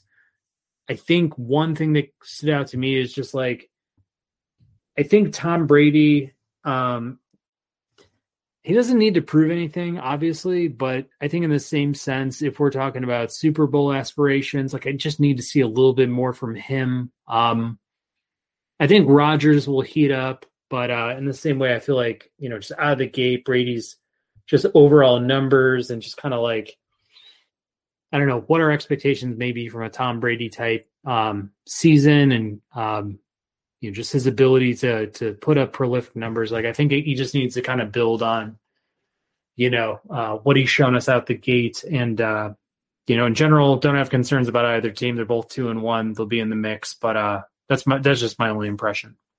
Yeah, no. If any of these teams win the Super Bowl, like it, it, at least initially, it definitely feels like uh you know they're going to be much more of I don't I don't want to say the game managers, but you know kind of kind of game managers, and then their defenses are just they're both doing really really well on the uh for, for both the Packers and the Bucks. So you know both have playmakers on the defensive side, both like some of the best uh, front sevens in, in all the NFL. Uh, you know Packers certainly have some playmakers on and their secondary too. Uh, so you know with Jaire Alexander and uh, Douglas. Uh, so you know they're good overall team, and I, I definitely think that you know with uh, Brady, it's like he ha- he still has wide receivers. They're hurt. Uh, I know Gage had a you know decent game and everything, um, so was able to contribute there. Uh, but that part of that might just be out of sure volume. Uh, but you know, uh, the the Packers though, you know, it's interesting is that we knock on their wide receiver group, but then it's like, yeah, Doubs had a pretty good game. Uh, you know, maybe maybe not Christian Watson. Uh, definitely, I feel like uh, Rodgers hates him, and when he hates somebody, it's like, yeah, he's in, he's in, he's he's deep down in the grave there. So, um, but yeah, Doubs has a pretty good game overall. So you know, I think he just needs to get build up the chemistry a little bit more in his wide receivers. Um, but yeah, the Packers, they'll be fine. Probably, yeah, probably will probably win the uh, the NFC North uh, between them and you know maybe the you know the the, the Kevin Cousins Vikings uh, or Kirk Cousins Vikings uh, there. Um, but then yeah, Tampa Bay, I think they should probably uh, probably walk away with it a little bit there in their in their division. So yeah. In a similar contest for Sunday night, um, the 49ers came up short against the Denver Broncos, um, 11 to 10 in Denver. Wayne pass or grass? Um, I'll I'll pass this because yeah, I feel like this was this was kind of a similar game. Well, and yeah, would like your take on it. I really thought that the Niners were going to win this football game. Um, just going through it, watching it, uh, that safety um, that Jimmy G just kind of dropped back on. They're calling it the uh, Dan Orlovsky uh, drop back and everything like that. Like I think Dan Orlovsky like tweeted right away and was like really happy the next day about somebody else doing the same thing. But uh, yeah, I, mean, I think that was a huge play, kind of a momentum uh, swinger in the favor of Denver, but they were getting completely shut out by the 49ers defense. Russell Wilson is still kind of a, a ghost out there, um, waiting on him. I mean, I haven't lost confidence in him yet, but uh, you know, he puts together two more weeks like this, and I might start to hit the panic button as far as like how are the next five years going to go with this guy. But I, I, I'd like to say that you know he at the end of the day, like he's still good at managing a game. I think that he'll you know build enough chemistry within the offense to become better week over week. I mean, he's got again too many weapons there the defense is incredible for Denver, just week after week holding teams to, you know, low double digit, single digit out, you know, scores. Um, and they're very similar to the 49ers. I mean, I feel like Jimmy G has been there, done it. He's not the same talent that Russell Wilson is, but, you know, he's able to manage a game. Um, they've got enough on the defensive end to keep them competitive. I'm, I'm not worried about either team. I would just like to see a little bit more from Denver. Um, San Fran is the type of team that you know may have a very um, unspectacular season, but in the same sense, they'll be a very serious threat when we get to the playoffs. Like I just feel like that's just what their identity is. Like they're kind of like the Ravens in that way. Like they're going to fly under the radar all year, kind of like a Patriots too. Like just fly under the radar, but then once you get to the playoffs, they have like extreme confidence. And uh, you know, Denver can be that way as they've shown in past years, um, you know, throughout the 2010s and such. But I just need to see a little bit more from Russ to like get excited about them.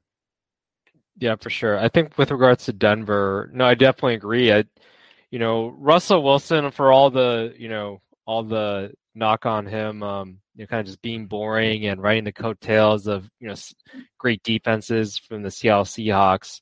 Uh, still a very formidable quarterback uh, even you know even last year a little bit. I know definitely was not his best year, but still is very capable for that deep ball and getting those big plays, rolling out, you know, picking up a first down uh, with his with his legs. So um, there's definitely a higher expectation. You know, for me, for sure, with regards to all the weapons that they have. It is nice that at least he's getting Sutton involved. I know Sutton's like the one wide receiver I think we both had is like, yeah, this definitely fits his type of you know, wide receiver that he likes. Uh, typically, you know, a bigger uh, uh, wide receiver that can get downfield and catch the ball. Which, I mean, a lot, a lot of quarterbacks like that, but Russell Wilson, I feel like you know, he loves wide receivers like that. You know, with uh, Metcalf um, previously too. So, um, you know, if he can get the other wide receivers, you know, tight end Big O there too, uh, is this really nice quick uh, tight end. I think for them, you just get them involved more. Uh, you know, I, I I think that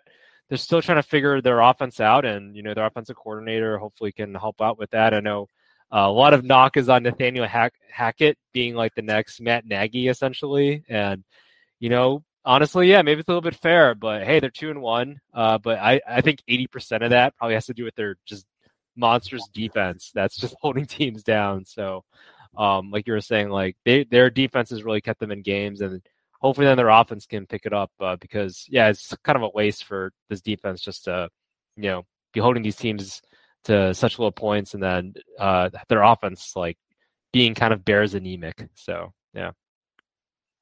Yeah, so we'll see. Hopefully, both teams can get back on track and uh, you know just stand out a little bit more as you know actual contenders uh, in the NFC and AFC. Um, the Monday night game, we had Dallas winning 23-16 over the New York Giants in New York. Wayne, pass or grass? I'll grass this. Um, yeah, the Cowboys, uh, their defense stepped up. Um, I think they, you know, they had the interception at the at the end. Go figure, it's Trevon Diggs, Mister, either interception or have a touchdown uh, thrown over me, right? So, um, but hey, Kellen Moore, I think he's doing a really solid job of utilizing uh, Cooper Rush, making not too hard. This is definitely where it's like it would have been nice to have like a Kellen Moore to help out with Justin Fields a little bit. I feel like uh, somebody that's like, okay, we're not gonna we're not gonna make you do too much just you know give the solid pass here and there. You know, do a little short ones, rollouts to a tight end, things of that nature to get your confidence built up. Um, and like that's that that's that's kind of how you do it with somebody that is isn't as talented. Uh, even if they are an experienced quarterback, that's kind of what Andy Reid did with like you know the AJ Feeleys of the world, um, and they were able to win games that way. So it's not it's not a you know terrible strategy for you know substandard or, or, or young quarterbacks, right? Um, but yeah, the uh, you know Pollard had some great big plays. CeeDee Lamb uh, had some big play had some big plays in there as well. Um, and yeah, I think overall solid game there. And you know, Giants great that they were got out of, out of two and zero oh start and everything, but I feel like reality is going to kick uh, kick into them. But you know, hey, it's great that uh, you know Daboll is having a great season with them so far. You know, I think he was my pick for the Bears um, head head head coaching job and you know, Saquon Barkley still had a great game, so uh, you know, happy to see all that. But yeah, I feel like I don't know how long they, they, they could have kept this going, uh, but you know, uh, good win I think for the Cowboys. Uh, you know, I I think without Prescott, there was a lot of question marks here, but sounds like Cooper Rush uh, ain't so bad, and um, Kellen Moore seems like it, it I, I think he's earned himself a head coaching job after you know seeing what he's done with Cooper Rush right now. Yeah, I mean, for Cooper Rush to have twice the amount of passing attempts and yardage that Justin Fields did, it's just like amazing to actually witness. But good on Cooper Rush. He's 2 0 now as the starting quarterback this year. Um, you know, definitely getting Lamb in the running game, you know, going, I mean, 30, 30 rushing attempts and, you know, kind of split carries between Pollard and Ezekiel Elliott. They both showed out in this one. Um, it definitely seems like Parsons and Diggs are the heartbeat of that team. I mean, even in the game that they lost to the Buccaneers, they still only allowed 19 points. So they're just showing like, you know, if this defense can just stay strong and, you know, keep them in ball games. I mean, Cooper Rush seems confident enough to just do the Jacoby Brissett and just kind of keep the ball moving and, you know, use the weapons that he has at, you know, his disposal and, you know, just keep them competitive until Dak Prescott's healthy. And, you know, not to say like Dak is like, waiting in the wings, ready to take them to the Super Bowl or anything like that. Because I still have very like tempered expectations for the Dallas Cowboys overall, but it's a good win on Monday night on the road. And uh, for the Giants, I, you know, honestly have them still in like the same category as like our Bears and the Texans and other squads like that, like the Falcons, Seahawks. Like I don't have a lot of high expectations for the Giants this year. I think they've gotten, you know, out to a nice start for them, but you know, lose Sterling Shepard you know, for the rest of the year. And then, you know, Daniel Jones just looking like Daniel Jones. I mean, he's very Mitch Trubisky, you know, light or Mitch Trubisky esque in the way that he goes about his business. It's been, this is year four. I mean, this is one too many years to go for this guy. They had a chance to kind of, you know, do the divorce last off season. They decided to go forward with another season. I just, yeah, there's not much there that I'm like excited about. I mean, he's got a decent ability to scramble, but his numbers just don't add up. And he just looks like he's kind of constantly running for his life out there and making like really weird calls. Like I remember last year, he almost got concussed in Dallas. He might have actually got concussed and been kicked out of that game, but like in this game too, it felt like there was an opportunity for him to slide and he just didn't take it. And he's got like he, somebody like put the like whooping stick down on him, and like I, I seriously thought he was out for the game after that shot. So it's just like he just doesn't make like seem to make the right decisions, and uh, yeah, I think his uh, his last year is here, and uh, you know I'm excited about Daboll. I think he's a good presence to bring to that franchise, but um, it's probably in their best interest to just get a high draft, uh, you know, order slot and kind of move forward with what's what's coming ahead for the franchise. Yeah, no, for sure. Yeah, uh, I agree with uh, Daniel Jones. De- definitely has that Trubisky thing of like, okay, he can run, but he is the quarterback, and then this is where we knock on Lamar Jackson, right? Where he all he does is run, but he has, you know, Lamar Jackson has the most touchdowns of any quarterback right now, and so everybody, shut up! Like you're stupid. you know, how much more can he possibly do to get you to shut up? So, um, but yeah, to your point, um, yeah, kind of that Trubisky, like the confidence just isn't there. Great, he can run the ball, he can roll it out, pick up first down, which I think is great for 80s football, but not the modern day, right? So I think that's that's been what we've been seeing. So yeah, I agree. It, it, it would be nice to think if they just lose many games and hopefully pick up one of the stud uh, quarterbacks coming up in this coming draft. So yeah. Yeah, you re you re-emphasizing the points on Lamar Jackson. I'm just going back through our box scores that we covered for this week, and it's like there are so many teams that would love to have a Lamar Jackson, you know, to where it's just like he can't pass though, right? he, yeah, like, uh, and even in that, he's still passing a little bit better than other guys. Like, I have been down on him about his passing ability, but when you make up for it with 100 plus yards rushing, you know, you, your team's putting up 30 plus points a week, like, that's okay. Like, you can sacrifice a little bit of the glossy passing stats if your quarterback's able to do that. But, uh, Overall, this is our roundup uh, for the NFL in the week three. Uh, Wayne, did you have any other thoughts on NFL before we turn to our next topic? I mean, just quarterbacks, man. Like, you know, sometimes you just need a one to, you know, put in there, right, uh, to help your team get over the humps, like the Brissetts of the world. Uh, but you know, in the end of the day, I feel like that's just it's a quarterback league, and you know, look at the the Super Bowl winners of the previous uh, seasons, like yeah, you definitely have to have a good defense, but man, quarterback is essential for the modern day age. So yeah. Got it. Moving on to our next topic, uh, we're going to move to the NBA. We're gonna, first going to touch on Ben Simmons, one of our favorite characters in the league. Uh, he's back at it with uh, the old man and the three podcast jj Redick uh, tommy alter. Uh, had a sit down interview for about an hour and 15 with them talking his background his his talents uh, you know college pro decisions between you know being a part of the 76ers organization to now you know what he's doing with the brooklyn nets. Uh, wayne i know you had a chance to listen to this podcast hear what ben had to say um, you can tackle this at any angle that you want. I've got some some thoughts to put out there, but uh, I'll let you kick this off, and uh, you know, let's let's just go from there. I feel like I feel like you have like a thousand things you want to say. So like I remember you messaged me and I was like, well, it's like, oh yeah, well, let's address his comments. I'm like, which which ones? Like, what are you talking about?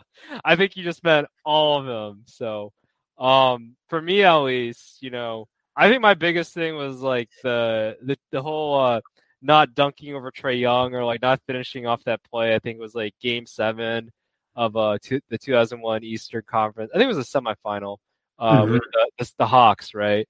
Um, yep. Yeah, so like you know, turn uh, made a move off of uh, Gallinari, I think it was, uh, and then had like a wide open dunk. Uh, but then um, I know Trae Young was coming over, and a lot of people were knocking on him uh, for passing the ball to Matisse Thybulle, uh, who uh, drew a foul. I think there was like three minutes left in the fourth quarter. Drew a foul.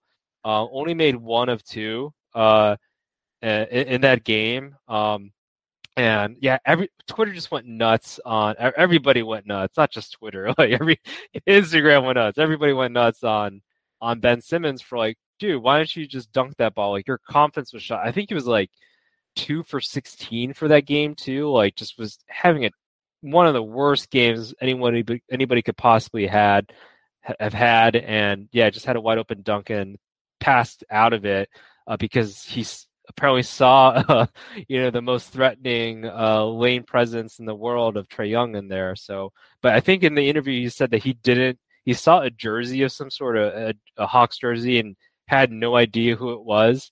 Um, so just passed out of it. But then it's like it was a pretty wide open dunk. Like even if you had like Clint Capela against you, right? Like you still could have finished that, just go up strong and all. Um, granted, he did admit that it he ought to have he ought to have dunked it. So like retrospectively, like yeah, he ought to have finished it. So good, he owned it.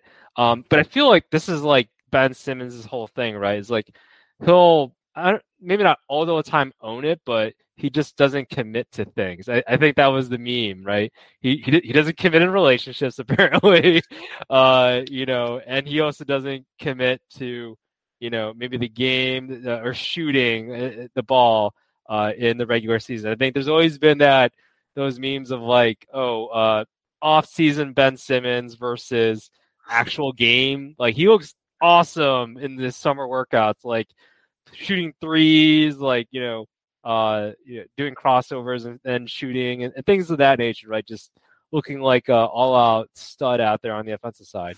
Uh, but then regular season, you know, postseason or whatever, can't shoot, doesn't even attempt to shoot, doesn't uh, lacks that assertiveness on the offensive side. You know, I, I and I, I definitely agree with like the whole idea that he's multidimensional, that he, you know, is a great rebounder, a great defender, can guard anybody. You know, your center, your your point guard, right? All that. But then I remember what I actually watched the uh, the last three minutes of this whole Hawks uh, Sixers uh, game. You know, Game Seven of the Eastern Conference semifinals there, and it was like he was a liability. You know, this is definitely where they were fouling him intentionally uh, once they got the ball, just because they knew he was going to miss a free throw, which he did. Um, so there was all that. Um, I will say though that uh, the biggest culprit though is was actually my favorite player of that team, Matisse Thybulle. Uh, fouled Kevin uh, Huerter right uh, on the head at a three pointer. Um, he made all all those threes, and I think they were down by like uh, it was either like one or two points or maybe four points, and then you know that the three points afterwards, like that almost sealed the game after that. So and it was due to Matisse Thybulle there, and then he also missed that uh, one of the one of the two free throws after Ben Simmons gave him the ball. If Matisse Thybulle made uh, you know both free throws, in a way, all of it w- would have been forgiven, uh, almost right because he ought to have dunked it. But uh, you know, those two points would have just went to the free throws from uh, Matisse Thybulle there. So, uh, but yeah, I think that was my biggest, I guess, uh, takeaway or gripe there. Um, I think one thing overall is just, you know, hey, I get the whole mental health thing and and all that.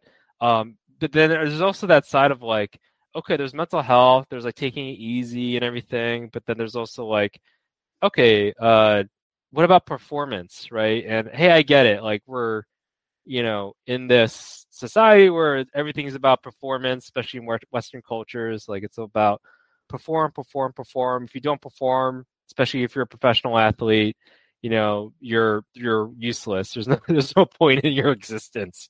You just make a bunch of money and all that. And i think he just like bought i think he just read the news. I think he just bought like a a, a, a new york city like apartment or whatever or a condo for like 20 million dollars. And it's like okay this guy great. He he just bought a condo for 20 million dollars while you know your average person is working their butt off right?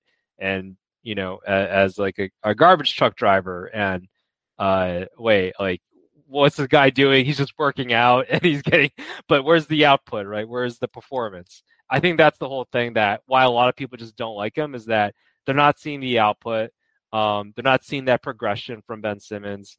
And hey, yeah, I, we we understand these things from the performance standpoint, from the you know mental health standpoint. Um, definitely got thrown under the bus from you know Embiid and Doc Rivers and all that too after that that uh, snafu in Game Seven. But at the end of the day, too, like you, you got to have that balance between performance and then yeah, sure, taking it easy, mental health breaks, all that. Great, Jordan. I know Jordan even took a mental health break. That was his whole, you know, going to play baseball for a year and a half. Uh, you know, after his father passed away and everything. I get all that, and obviously he's an intense person. Uh, but yeah, he performed. He showed up. You know, game on the line. He showed up. Ben Simmons, exact opposite. Does you know doesn't even show up as much on the on the um, offensive side too. It hasn't really progressed in his career. Um, you know, and and I, I think that's where a lot of people are feeling the disappointment of all that potential and just not seeing it come to fruition. Um, on top of you know, yeah, him getting a large contract and now he's just become this person, this essential meme of like what could have been essentially. Um, and yeah, I, I definitely thought JJ Redick. I, it might have been because like he was his, you know, former uh, teammate and everything. Took it a little bit easier, at least allowed him to explain things on him, which I totally get. So, uh, but yeah, it was, you know, at least good to see uh, that uh, Ben Simmons at least going out there. But I think he definitely knew he wasn't going to do an interview with anybody. It was it would have to be with like somebody like a JJ Redick who was a teammate. I guess they got along, were friends. Um, and kind of had a side. Didn't want to, you know, be a do a Diane Sawyer interview with him or something like that. So, yeah, those are my thoughts.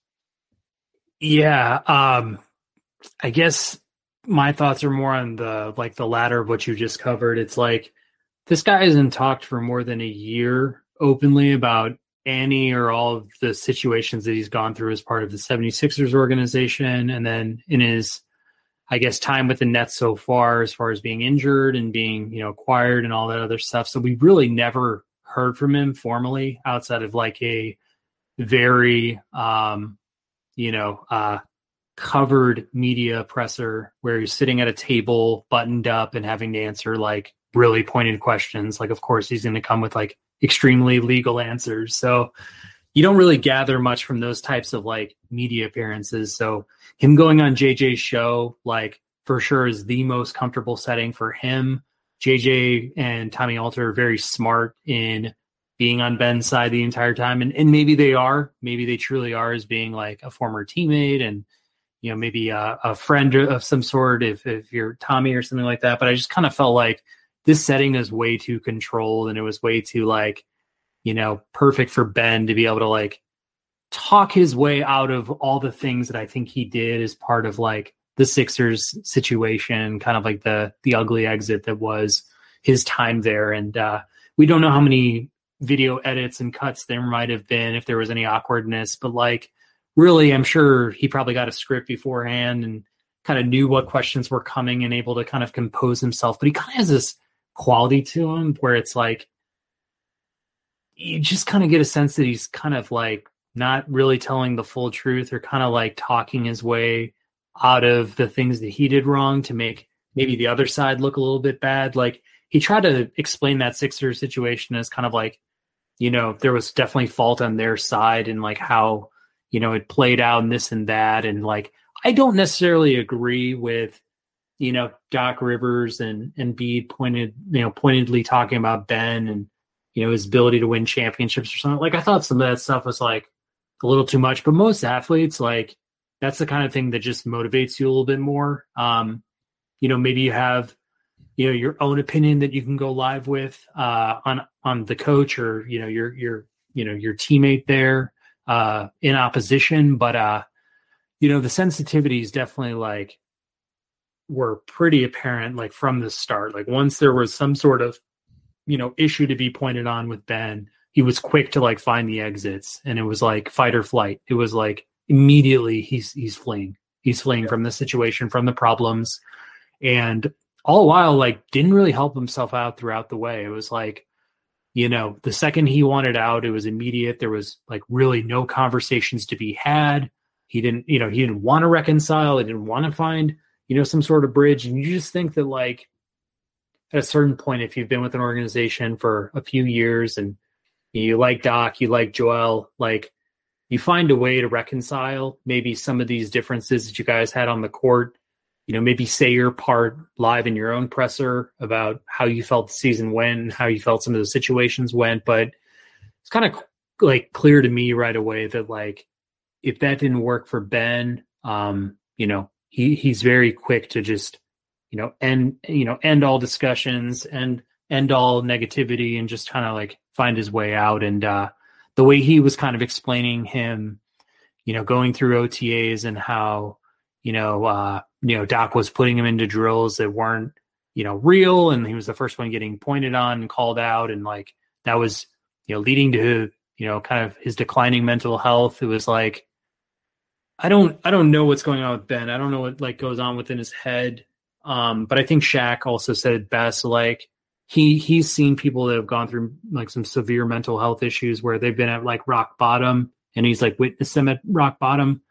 And, um, he says for everybody else, we all just go through struggles and like we all go through struggles. Like we all have a tough day at work. We have a tough time, you know, dealing with a partner or a friend or a family member or whatever else. But it's like our struggles the same thing as like having like persistent mental health issues like depression or, you know, um, you know, any sort of anxiety or like really hardcore stress. Like I'm just not sure. Like Ben doesn't, you know, and again, like I'm not a I'm not a doctor. I'm you know, I, I don't have the right to prescribe what's going on with Ben, but it's just like you know, for him to sh- kind of show up in a lot of these other situations with, you know, a very lax attitude, a very like nonchalant, like the world is dead to me kind of vibe, and uh, you know, things like that. It gives me just like a false impression of like what he's really trying to put out there. I mean, I know his contract situation was also tied to like this ability to point to mental health as like his way of recouping any sort of lost, you know,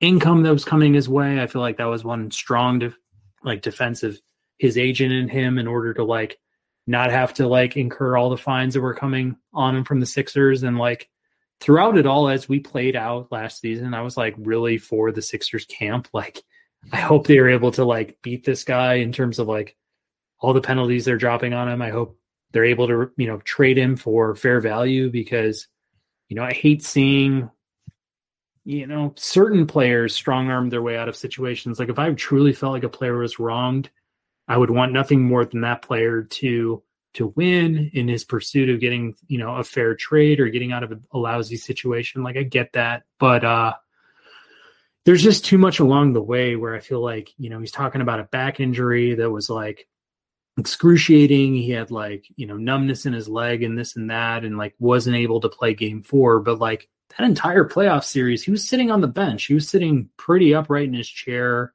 you know, with a neon green suit and some funky sunglasses on like the entire time. Like, at what point, you know, if you, you had this debilitating back injury, wouldn't you just be like at home or in a hot tub or with a trainer or something like out of like the spotlight? And there's just too much with Ben when I hear him talk, when I hear him like kind of summarize a certain situation where I'm like, alarm bells are kind of going off my head like this just this just doesn't feel right. Like I don't I don't know how else to put it. Um, you know, obviously haven't been with him 100%, but like, yeah, I think um, you know him also just calling out Shaq, him calling out Charles Barkley on you know their interpretation of everything going down, calling both of them ignorant for just saying maybe he lacks some competitive drive. I mean, it still kind of puts him back at like the same level of maturity we were viewing him at last year, and it's like you know, if you were really going through all this stuff, you would just say what is is, and you wouldn't pay any mind to the analysts for doing their jobs. And like, it's probably got to hurt to hear guys like Shaq or Barkley talk down on you when you probably grew up idolizing these guys. But like, in a way, they've kind of got a point, and they you know continue to stand behind that. And uh, I don't know, man. I still I still think he's a good player. I think he's got a lot of talent, especially defensively, um, facilitating you know, an offense, but he does give me like Rajon Rondo vibes. Like when you got a guy like Rondo at certain points in his career where it's like you know he's just not gonna hit free throws or he's not gonna like hit that big jump shot for you, he really does become the liability you were talking about, Wayne, where it's like you just can't trust him on the floor and like the other team knows like, hey, that's an easy way to like put some fouls on the guy, put him at the line and you know, put all the pressure on this guy to like, you know, choke in the big situation and like he's proved that he can do that and let's just hope he overcomes that for Ben's sake. But uh yeah, man, this interview didn't do much for me like in resurrecting like his character or anything like that. I'm just kind of like see what happens with Ben, but uh Ben just kind of seems like he's he's really about Ben. Yeah, it's yeah, it I, I it, it definitely is a mental thing I think with uh Ben Simmons. But you know, I, I do like the Rondo, uh, Rondo comparison. It, yeah, I, I, I, yeah. The, the key difference though is yeah, Ben Simmons had all the potential has all the potential in the world, even still, right? Um, you know, is a lot bigger of a point guard than Rondo. Uh, but then the one thing about Rondo was that he knew that uh, he didn't have a shot. So you know, later in his career, he developed a shot. Actually, I think he shot like above 35 percent. Uh, you know, a couple seasons in a row there. So you know, eventually he took what was seen as a weakness, and he was definitely just getting older, didn't have the same quickness and you know all, all that that he initially had. That was kind of his brand of basketball. So he, he knew that in order to stay in the league and get you know collect those paychecks and everything, uh, I need to hit the spot of threes a little bit more so. So he worked on that. Um, that's definitely where it's like, okay, Ben, like yeah, you you do actually have a similar. I guess style of play as a Rajon Rondo. Like you know, both of them weren't the greatest free throw shooters, I don't think, and um, you know, great defensive players, you know, playmakers, all that. But at least Rondo was able to, you know, uh, they were they were able to space the ball up a little bit with Rajon, uh, you know, at, at, the one. So um, that certainly is where you know Ben Simmons really needs to be making that progress with regards to just being. It's not that's not even necessarily shooting the three. It's just you know uh, being assertive on the offensive side. Like he just completely abandoned any type of assertiveness whatsoever in that Eastern Conference Series, and you know it, it, it seems like at least from our perceptions that that's affected him even wanting to take the court. like you know with last year, yeah, obviously he got hurt, and you know it's again we're not doctors, we don't understand the full scope of things, but it's like like he was just completely silent. You know, didn't talk want to talk to anybody. Um, and it's like I do like the whole fight or flight thing that you were talking about. Um, because it definitely seems like he is much more the the flight or you know kind of just deers in deer in the headlight if you will just like okay you know life whatever gives you know you know uh, I'll I'll take whatever life gives me I'm still collecting paychecks all that um which you know I, I get from I guess the mental health standpoint is just okay uh you know I'm just gonna accept uh, maybe that I am just a you know an overpaid uh, former number one pick, right? Uh, but then there's got to be, I think, I think at least from the voyeur standpoint, like just onlookers on his career, on his basketball play, on him as a you know celebrity. It's like I think a lot of people just have more respect if you if you become more right. You know, I think one example actually somebody brought up was like Andrew Wiggins, right? Um, granted, hey, they're different teams. Anybody can play with the Warriors and reach their potential, right? Um, which it, it, seems like that's what Wiggins did this previous year was shutting down, you know, the best wing wing tandem in uh, the NBA last year with uh, Tatum uh, and Brown. Um, you know, for for the Celtics during the finals, but it's like, you know, we we, we all saw that progression that Wiggins made, became a more efficient player, made an All Star team, you know, did all these things. Uh, and he he eventually also became a better, you know, three point shooter. He wasn't always the best three point shooter. Started attack the ball. Great defender. Uses athleticism for defending. So, you know, really became a full, uh, you know, uh, an all-around player, uh, an all-around basketball player. That's somewhere where it's like with Ben Simmons, we know you can shoot, so shoot. Like, you know, there's hurdles there mentally. Um, so yeah, it's it's this interesting conundrum of like, okay, uh, are we just going to be understanding of you performing uh, to not your fullest potential that at least we believe that you can do? uh, versus obviously, hey, uh, you know, I'm good being me. That's okay. I'm gonna make my money and screw you all. Sometimes I, I think it's harder for us as normal people to be like, yeah, that's totally cool, fine. We would probably do the same thing, right? Because honestly, I think at least half of people, like if we were to like, you know, all of a sudden get into uh uh, Ben Simmons' body, his soul, and everything, and take over his his life, right? We might do something similar. is just chill, just collect the paycheck, wear nice clothes, date supermodels, and all that. Um, but then at the same time, it's like a lot of players in Ben Simmons' position, you know, like Kobe Bryant, like he was he wasn't necessarily some sort of athletic freak of nature. Like he worked his ass off. Uh, similar, you know, six six. Like there's a lot of players that are six six and you know never made themselves anything in the NBA. But um, I think a lot of people they see Ben Simmons, they f- see a physical specimen with all the talent in the world, um, and yeah, we would love to be in that situation. Ideally think that we would show up and become the best player of all time, but yeah, it just hasn't happened. And moments like that, uh, not dunking on Trae Young in the paint, um, it just makes it look pretty bad overall. I think so. Yeah. yeah. And if history, you know, has proved anything really, uh, especially recent history, it's like once you start getting into like these, I guess, uh, types of dialogue within the media, and it's more about like dissecting you as far as like your personality, your intentions. Like if we look at a James Harden, a Kyrie Irving, two of our favorite guys on this show, it's just like it's going to take a lot for him to push through that, like push through the perceptions, push through the media speculation. I mean, he's constantly putting out, you know, buzzworthy clips like this thing is is just creating like a, a firestorm again. And it's just like, is this going to be what happens for the rest of your career? Are we always going to be talking about the what if, or, you know, we're going to be, you know, now more focused on, you know, your ability to bounce back from all this adversity, you know, over the last years that in part were self-created and it's like some of these guys like you know Kyrie it's like they'll put out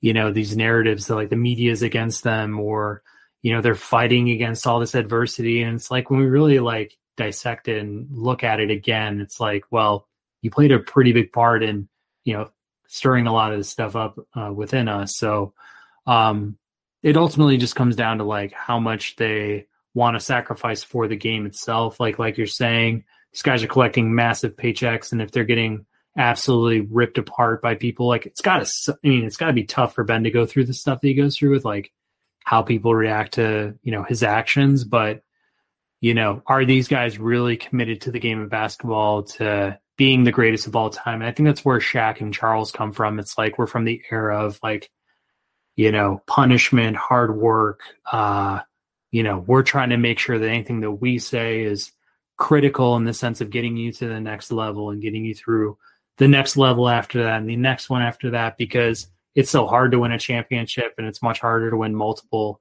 ships as one of the you know the greatest players on the floor. So like they see that talent in ben and they're ultimately like pretty disappointed at the route he's decided to take. So i think that's where it comes from.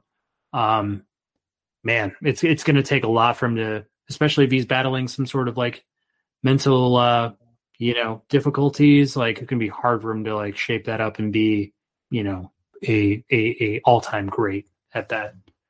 Yeah, no, for sure. And you know, he's what twenty six years old. Mm-hmm. Um, still has prime years ahead of him.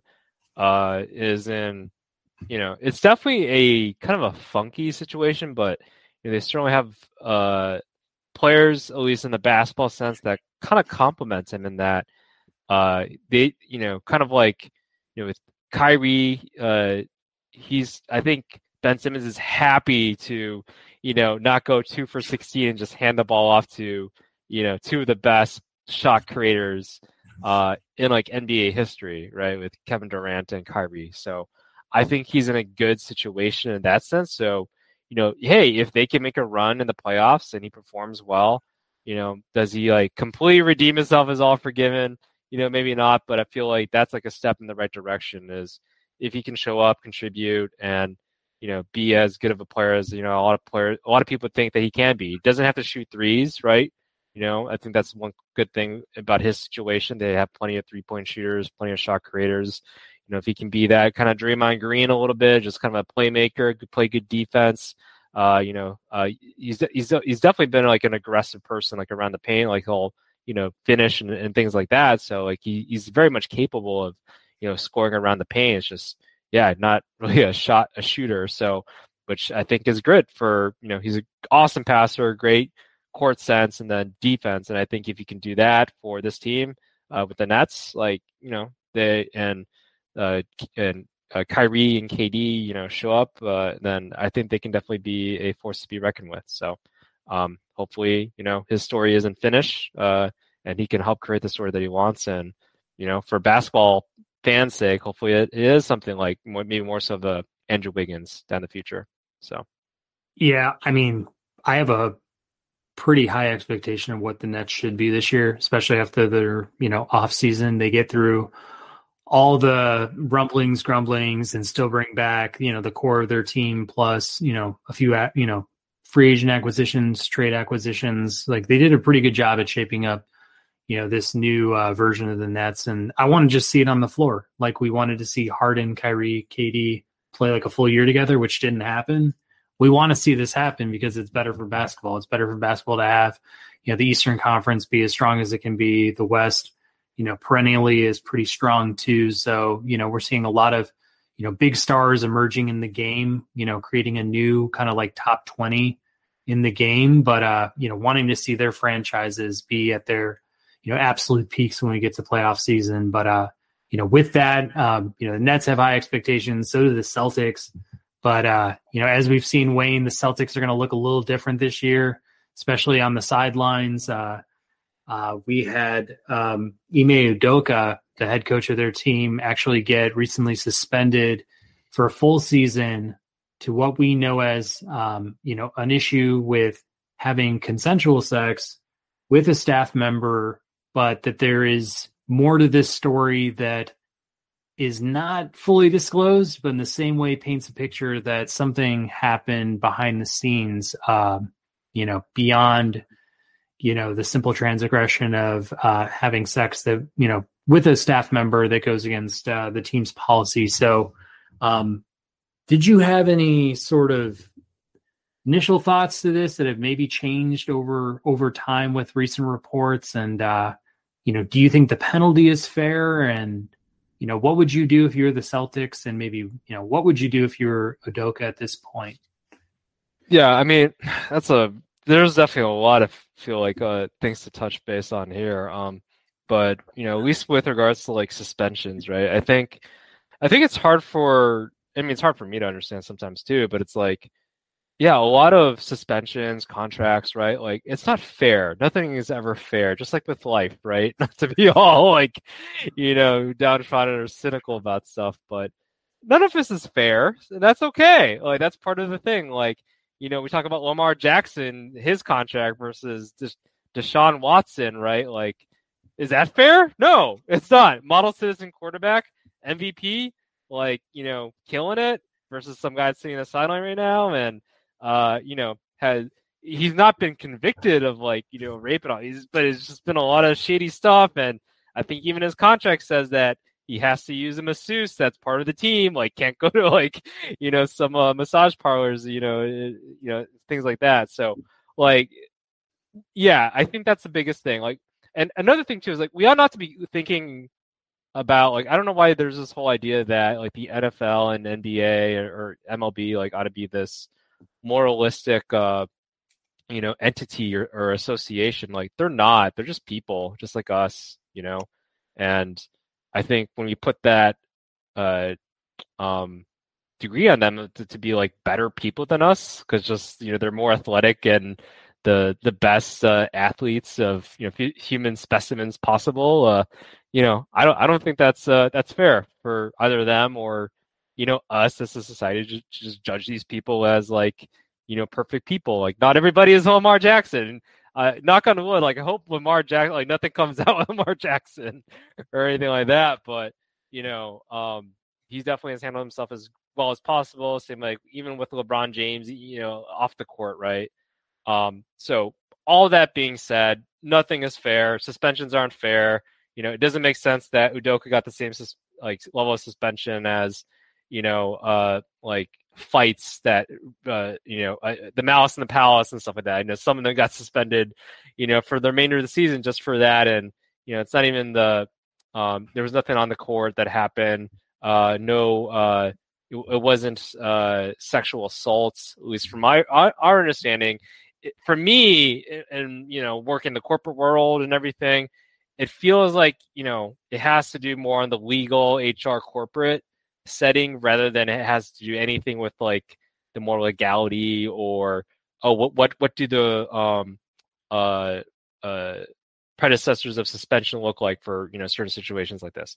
I think it has like maybe a lot more so to do with uh you know having that corporate culture and and all that which is very boring that being said, I would not be surprised if there was, oh, Udoka was sleeping with, you know, I think the biggest rumor has been like sleeping with an executive's wife or something like that, right? Um, and they definitely have been. I, I don't think that the Celtics have been necessarily handling it maybe the best with regards to anything like that. You know, because if they were to, to, to, to, like deny that or whatever, and then it came out like, oh, he actually did, then they would look bad. So, um, yeah. So I, I, I guess I understand where the Celtics are coming from, from withholding some information and, you know, um, kind of being very vague about things and not not saying too much. But I think honestly, at least the boring answer is that it more so has to do with like HR and legal and and all that rather than uh, a full out um, you know uh, he he did some he, he did some dirty with some people's wives or whatever. So at least that's what I think. Otherwise, I think he would have been fired uh, immediately or something like that if something like that really did happen. So, but yeah. Yeah, I guess I was kind of surprised. Like, why didn't he get fired? Like, why did he get suspended for a year? Um, why is he accepting that? I think that a lot of those questions come to my mind because now it's like they bring in uh, Joe Mazzulla, who's going to take over as head coach. He's going to do that for a full season. I mean, is there any scenario where Ime Udoka just finds his way back into head coaching spot? I mean, like the Celtics would have to be mm-hmm. so bad this year, underperform to a point where they're at the bottom of the Eastern Conference, you know, playoff standings, and they get you know first round exit, something like that, where it's like truly shocking yeah. Where I feel like Udoka, you know, gets back into the mix as their head coach. And from Udoka's perspective, it's just like what he actually did must be pretty bad because why would you take a year long suspension, sit on the sidelines with no guarantee that you'll be the head coach of the Boston Celtics again when you're just coming off of uh, you know, a finals appearance, you had, you know, just just great uh, you know, reports behind you as as a head coach in your first season, it's like for me, I'd just be like, man, fire me because I'll just go out and take a job with whoever. Like I'll go coach for the Magic or the Charlotte Hornets or you know Portland Trail, whoever it is. Like I'll just go find another job. And uh, you know, when I first heard the reports, I was kind of you know taken aback, like you were saying with Deshaun Watson. It's like, okay, we, well, we give Deshaun Watson 11 games for you know abusing 20 plus you know massage therapists, and you know we give Kareem Hunt only eight games for domestic violence, and uh, we let Tyreek Hill off the hook for you know domestic violence with his son and stuff, and it's just baffling to me, you know, how some of these situations kind of work out with suspensions and everything else. But like to me, what ultimately resonated the most was uh, Matt Barnes actually put out a uh, a video on Instagram where he was basically um, covering his own tracks on his initial uh, reaction to everything. So he first reacted the same way I am, where it's like, whoa, like consensual, consensual sex. Like, I know it's against the team policy, but a year, like, you got to be kidding me. Like, you know, both parties agreed and this and that. But he basically said that, you know, although it's not being reported, he had talked to sources within like the Boston Celtics organization. Like, it's far worse than any of us are thinking. So, you know, just gets me to like kind of thinking like maybe there was some harassment involved in this, or, you know, maybe not everything was consensual, or maybe there was just other elements, other layers to this. But, uh, you know, it's hard to like fully weigh in and give like an honest take or opinion without all the facts. And because we're dealing in so much obscurity right now, it's like my ultimate takeaway is like what are we waiting for with firing this guy? And what are we waiting for if you're Udoka? If the NBA is not going to come in and say, you know, you're suspended further, you can't coach for this whole season, like, mm-hmm. why not make yourself available to make some more money? Like, mm-hmm. you know, just generally speaking. And, uh, you know, all this, uh, all this, like, aside, like, yeah, I, I definitely have sympathy for, you know, the woman that was involved in the situation. If there's something like beyond consensual sex, like what the report is, what the team policies are. Like this truly was like a, you know, a, a harassment situation or something that's caused like lingering effects. Like obviously that's, you know, very important. Um, also in all this, I just I don't want that to get lost in the situation. It's just like, yeah, man, this whole thing is is very puzzling. Um, it makes it very hard for people to draw like accurate conclusions, and everybody's talking like out of their ass for the most part about like, what the situation is, and like, yeah, it's just not good for anybody involved in this. So, like, if we just get like a little bit more clarity on what happened, yeah, that would that would just save everybody in all this. Yeah, no, there's so much speculation. It's one of those like you know, a lot of people when they don't fully see all of the elements into a story, they'll come up with their own story, and it's usually the worst uh, that we think of because that's how that's how just we like stories sometimes. You know, there's a reason why reality TV is always like you know the highest rated uh, shows on television, right? It's just it's it's just trash we like to see sometimes. So, um, kind of like you know uh, burning wrecking cars and, on the highway, right? Um, I, I, I think the one thing that I'm thinking about now is like, you know, what if the Celtics like, you know, hey, we made the finals with Udoka. Like that doesn't always happen. Like maybe we do want to keep him. You know, maybe they did talk with like uh, Tatum and Brown and whoever and think like, yeah, we want to keep him and everything, right? Um, maybe the idea though, again, kind of going to this whole like, you know, boring corporate HR thing, right? Is like, what if you know, they, they obviously can't fire the woman, right? Um, because if they fire her, then because he is a he is a uh, a higher position than she is. I'm assuming. I don't. Again, I, I don't think she. Then this is where we just don't know. But you know, just thinking it, he's of a higher position than she is. You know, just that's probably what it is. Um, then uh, they can't fire her, so maybe they're just waiting for her to find another job. you know, I don't know, something stupid like that. Uh, cause yeah, with like, you know, I, I I'm guessing that him and Nia Long are now done now, right? Um, I don't know. he yeah. wants, yeah, probably right. I don't know, because from my understanding is that he uh, was contacted by the Celtics to uh, end the relationship, right? and to like stop contacting her in, in, in their normal like you know romantic ways or whatever he didn't do that like he still con- continued to uh, advance on her you know they were both contacted like hey please stop the relationship. Like this is inappropriate. And then they still at least he did uh, from my understanding still contacted her. So now i'm thinking like is this like they're just trying to give her time maybe also to like find a new job make it not look as conspicuous of like oh, you know, you're just leaving because of this. Um, you know, maybe they do want to. I don't know. Maybe they do want to spend the rest of their their lives together. Maybe if that's the case, then maybe this is like okay, Udoka, you did some stupid stuff. This isn't this isn't going to look good. There's going to be a lot of shit being said, but you're going to be suspended for the you know for the remainder of the season. Do you love her? Great.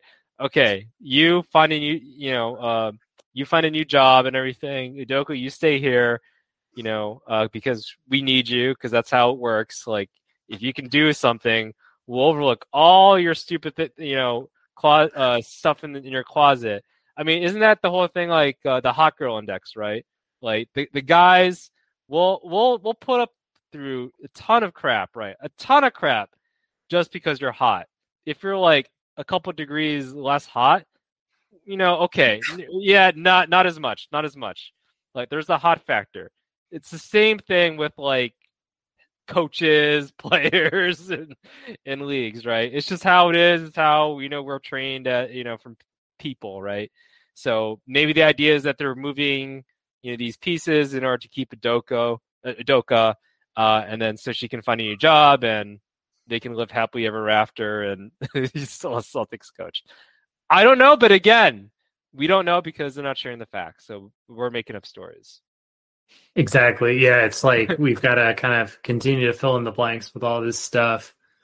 Um, but but I think even where you're getting at makes sense in theory. Like there'd have to be enough of a carrot attached to the stick for Udoka to stick around and to like wait to see what you know opportunities may exist with him within the organization moving forward because you know, in today's NBA, in today's NFL, in today's MLB, there's always going to be money elsewhere. There's always going to be opportunity elsewhere, especially when you've proven yourself on the highest of levels.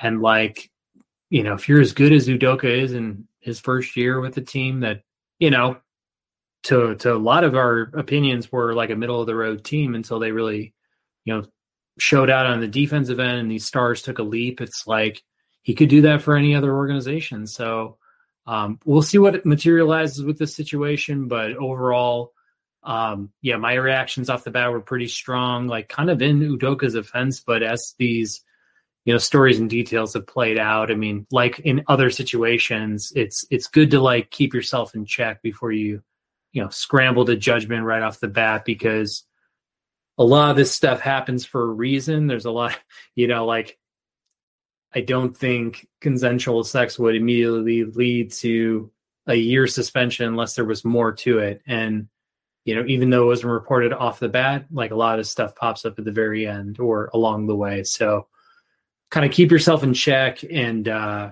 you know, really hope that there's no, uh, you know, psychological damage involved in this or, you know, any sort of embarrassing information or anything else like tied to the woman involved, the women that could be involved within the organization, uh, et cetera. It seemed like Brad Stevens was pretty shaked up, you know, shooken up about the whole thing and, you know, just on the women's, uh, you know, angle of this and everything else. So, uh, we'll see what happens, but, uh, yeah, glad, glad we covered that. Um, to kind of wrap up this show, um, looking at the NFL, we have the perennial Pro Bowl uh, competition. That game is now scrapped uh, in place of a flag football game and other skills competitions. Wayne, did you have any thoughts or reactions around this at all?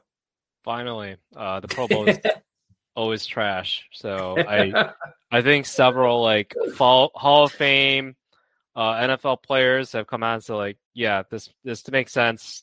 Players are just making way too much money to be like, why are we doing this, right? Or taking it seriously. Um, and a lot of them just honestly they just don't show up, and it creates this. It really just uh, kind of just you know takes that uh, the uh, pres- prestige of being a Pro Bowler out, out of it anyway. So it's like, what's the point of this? So um, I think it makes sense to just make it yeah flag football. Still have these fun skill competitions, which you know i i definitely see and, and you know a lot of them are great uh, you know for like social media like instagram or whatever just like a short, you know, five minute session of just like watching, like, I don't know, Jalen Ramsey, like trying to uh, block uh, or, or pick off a pass from, uh, you know, uh, Justin Herbert or something like that, uh, in like a, a, like a soccer goal or something like that, right? Like fun stuff. I think that is good for the game, keeps it light. Like you know, if it's gonna be like in places like Hawaii or I think it's gonna be like in Vegas, uh, this this this this coming off season here. Um, then it's like, yeah, just make it fun. Like who nobody really cares. Like just just get the players there, have you know have have them have a good time and you know show some things uh, on social media and and I think that'd be great for the game. So yeah, it makes sense.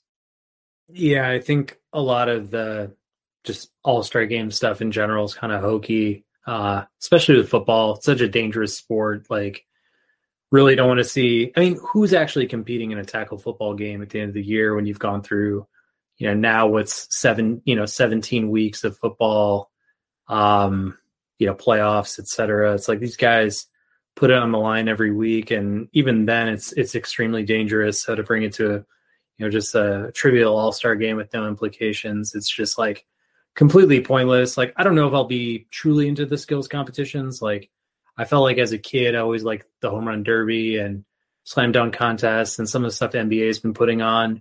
Um, the All Star games, I mean, baseball is a little bit more legitimate. It's run a little bit, you know, tighter than maybe the, the NBA's All Star game is, which is kind of like usually a 150 point to 140 point affair, which is like just kind of no fun to watch as a basketball fan because nobody's playing defense. So it's like maybe we just got to rethink like what it is to be an all star and uh, I think the reason why I brought this up is like, I guess I just like at the year's end, it'd just be nice to know like who the writers thought was part of the all star team. Like, just in theory, I don't need to watch you guys play it out. I just want to know like who are the top 15 guys in the like Eastern Conference versus the top 15 guys in the Western Conference in the NBA. And for the Pro Bowl, like tell me who who's the full roster, AFC, NFC? Who are the starters? Like who did you guys truly recognize as the best players at their positions for this year. Like that kind of stuff matters to me. But like,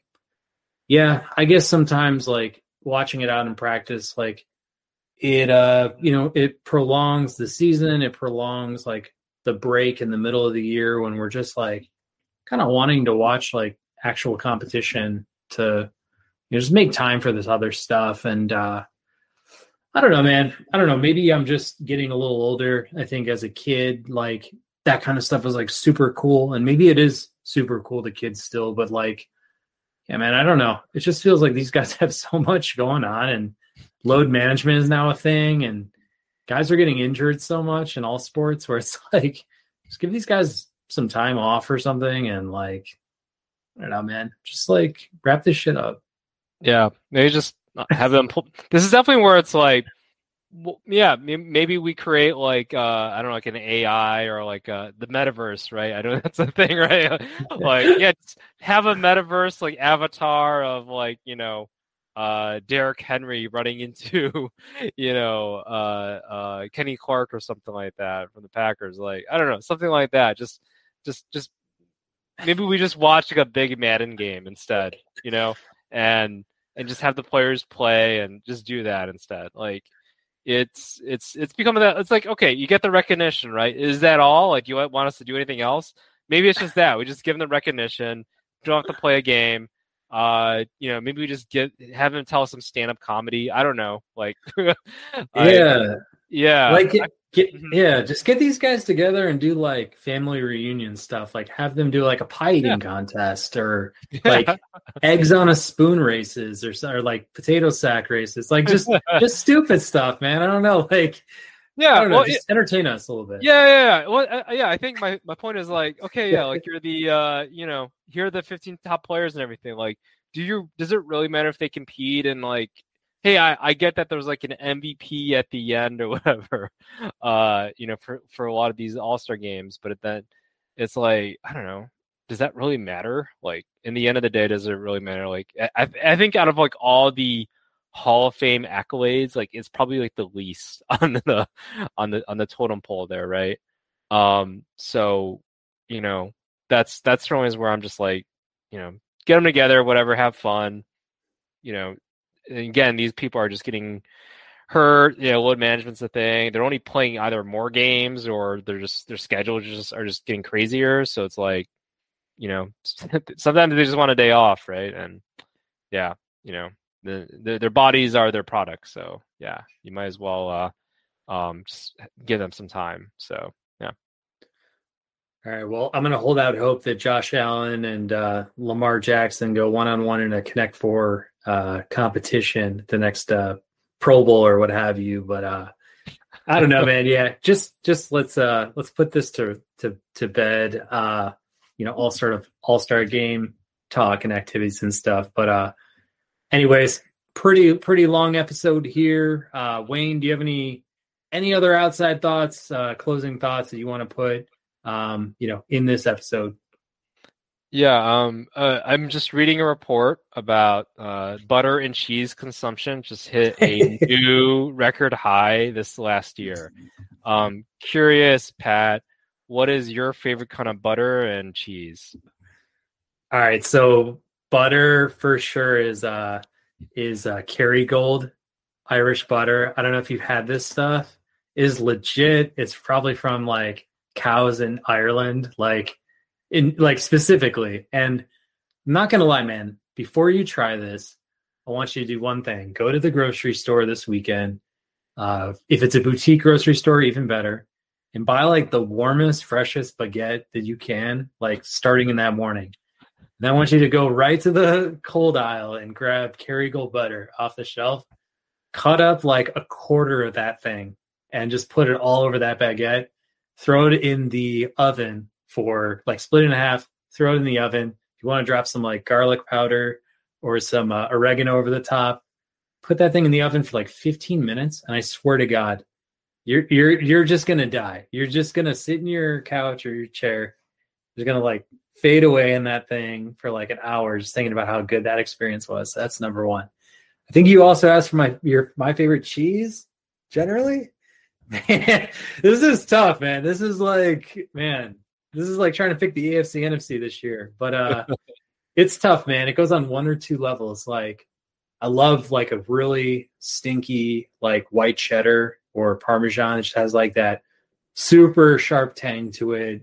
You can pair it with like a good wine. Um, you know, you can just eat it straight. You can eat it with cracker bread, whatever else um, meats. You can just like grate it over meats. Like it's just like that. Or um, I'm like a blue cheese gargonzola guy too, which I think is just like I can eat it straight. Like I can eat, you know, that on a cracker, put a little honey over the top. Uh, you know, I could put it on a burger. I could put it on a steak. Like I could put it on pizza. Like I could I could do it any single way. You know, I could dip my wings in it. I don't know. I get crazy, man. We get crazy. But uh man, that's probably my overview, man. So I've got the Kerrygold butter, and I want you to get on that white cheddar, or I want you to get on blue cheese gargonzola. But Wayne, I'll okay. kick that question right back to you. Okay. I mean, both of those sound awesome. I'll probably do that now. Uh, Kerrygold with some bread. Okay. Uh, I like how you described that that sequence. It was very dramatic. I was ready for it somehow. I don't know how. I think like... you were mentally, yeah. You were like, okay, I know this. I know this structure. I got this. Shit. So, uh, butter. My favorite butter is uh, is probably is Tillamook. Tillamook okay. butter out of Oregon. Um, you know, was able to go to uh, their like uh, uh, like their headquarters over there in Oregon, but you know, they they, they serve awesome butter. Uh, just the best. They they also do like um ice creams too. So you might be able mm-hmm. to find that like in a Kroger or something like that. Um, because I, I think they ship nationally. I, I actually saw you know some Tillamook here, which I was like, oh, they made it big. Good, good for them. I had no idea that they were like a national brand. So um, yeah, really good uh, ice creams and really good uh, cheese. Um, you know, either just for cooking or yeah for baking or yeah even just a simple thing on like a bagel or or bread too. Um, and then my favorite cheese, hands down, it's got to be you know whenever there's a charcuterie board, you know you see the crackers, you see the cheeses. I'm like, all right, who's going for the brie? Because I'm gonna go for the brie. I'm gonna wipe that shit out. Like, it's so soft. It's so soft. it's so soft and gooey, and I love it. So I'll I'll make sure I get I see the brie. I make eye contact with it. I make eye contact with everybody else that's looking at the, at the cheese, and I give them the stink eye, and I just go straight for the brie. I go for the brie first, and then I pick out the cracker. That's how I roll. So yeah. man, respect for the brie and respect for charcuterie boards. Like coming in hot over the last five years, especially. I feel like in my life, like yeah, you know, nothing kind of gets me more excited than when like you sit down at a nice restaurant or like maybe you're at a winery or something, and they just come with like that huge slab of wood, and you've just got like three or four meats and like three or four cheeses, maybe some pickles on the end. Like in my mind, it's just so simple. It's like Lunchables, you know, grown up. But then it's just like you have a good wine next to it or whatever else you're drinking. It's just like, man, your day is set. If you got sunshine that day, like, yeah, yeah that's that's the weekend. Your weekend is just made. Yeah, no, we're we're all just a bunch of kids, man. Like, yeah, like lunchable. That's what charcuterie board is. You know, boxed wine. Like we had that. We had boxed juice. You know, growing up, putting in like, like our lunch boxes. So you know, why not, right? Um, yeah, that's we're basically just grown uh, children. So yeah. Simply put, yes, yes, we we definitely are. We're still kids at heart. Um, man, dude, I don't know if you're done with your final thought, but now like I'm completely frazzled. I don't even have like I'm salivating. yeah, I don't have anything to come back with. I'm thinking about all these dairy products and everything else, but uh yeah. Yeah, man. No, ditto. I uh, you know, unfortunately I wasn't able to find this competitor. I was speculating a little bit with uh, you know, Olive Garden going head to head with Applebee's and uh TGI Fridays now on these uh, you know, food wars and things like that. Like I still it's going to take me a long time to get out and do you know these the, the you know these places that are on my list now. But uh you know in general this weekend it's supposed to supposed to rain a ton. Hurricane uh ian is is blowing its way through the south going to come up the you know the southeast coastline. So virginia's going to get it. I'm was supposed to go golfing this weekend i think that's scrapped and I'm supposed to have a baseball game that's going to be scrapped too so I'm gonna park up with some NFL football on Sunday. Just enjoy my time. Uh, you know, expecting my fantasy team to win more than you know, crossing my fingers for a Bears victory. But uh, yeah, in general, love having NFL back. Can't believe it's week four already, and uh, excited to see how the rest of the MLB shakes out. And hopefully, we're able to cover our playoff uh, episode pretty soon. Yeah, for sure. Yeah, and I'll probably be doing the same thing for my NFL Sundays as well.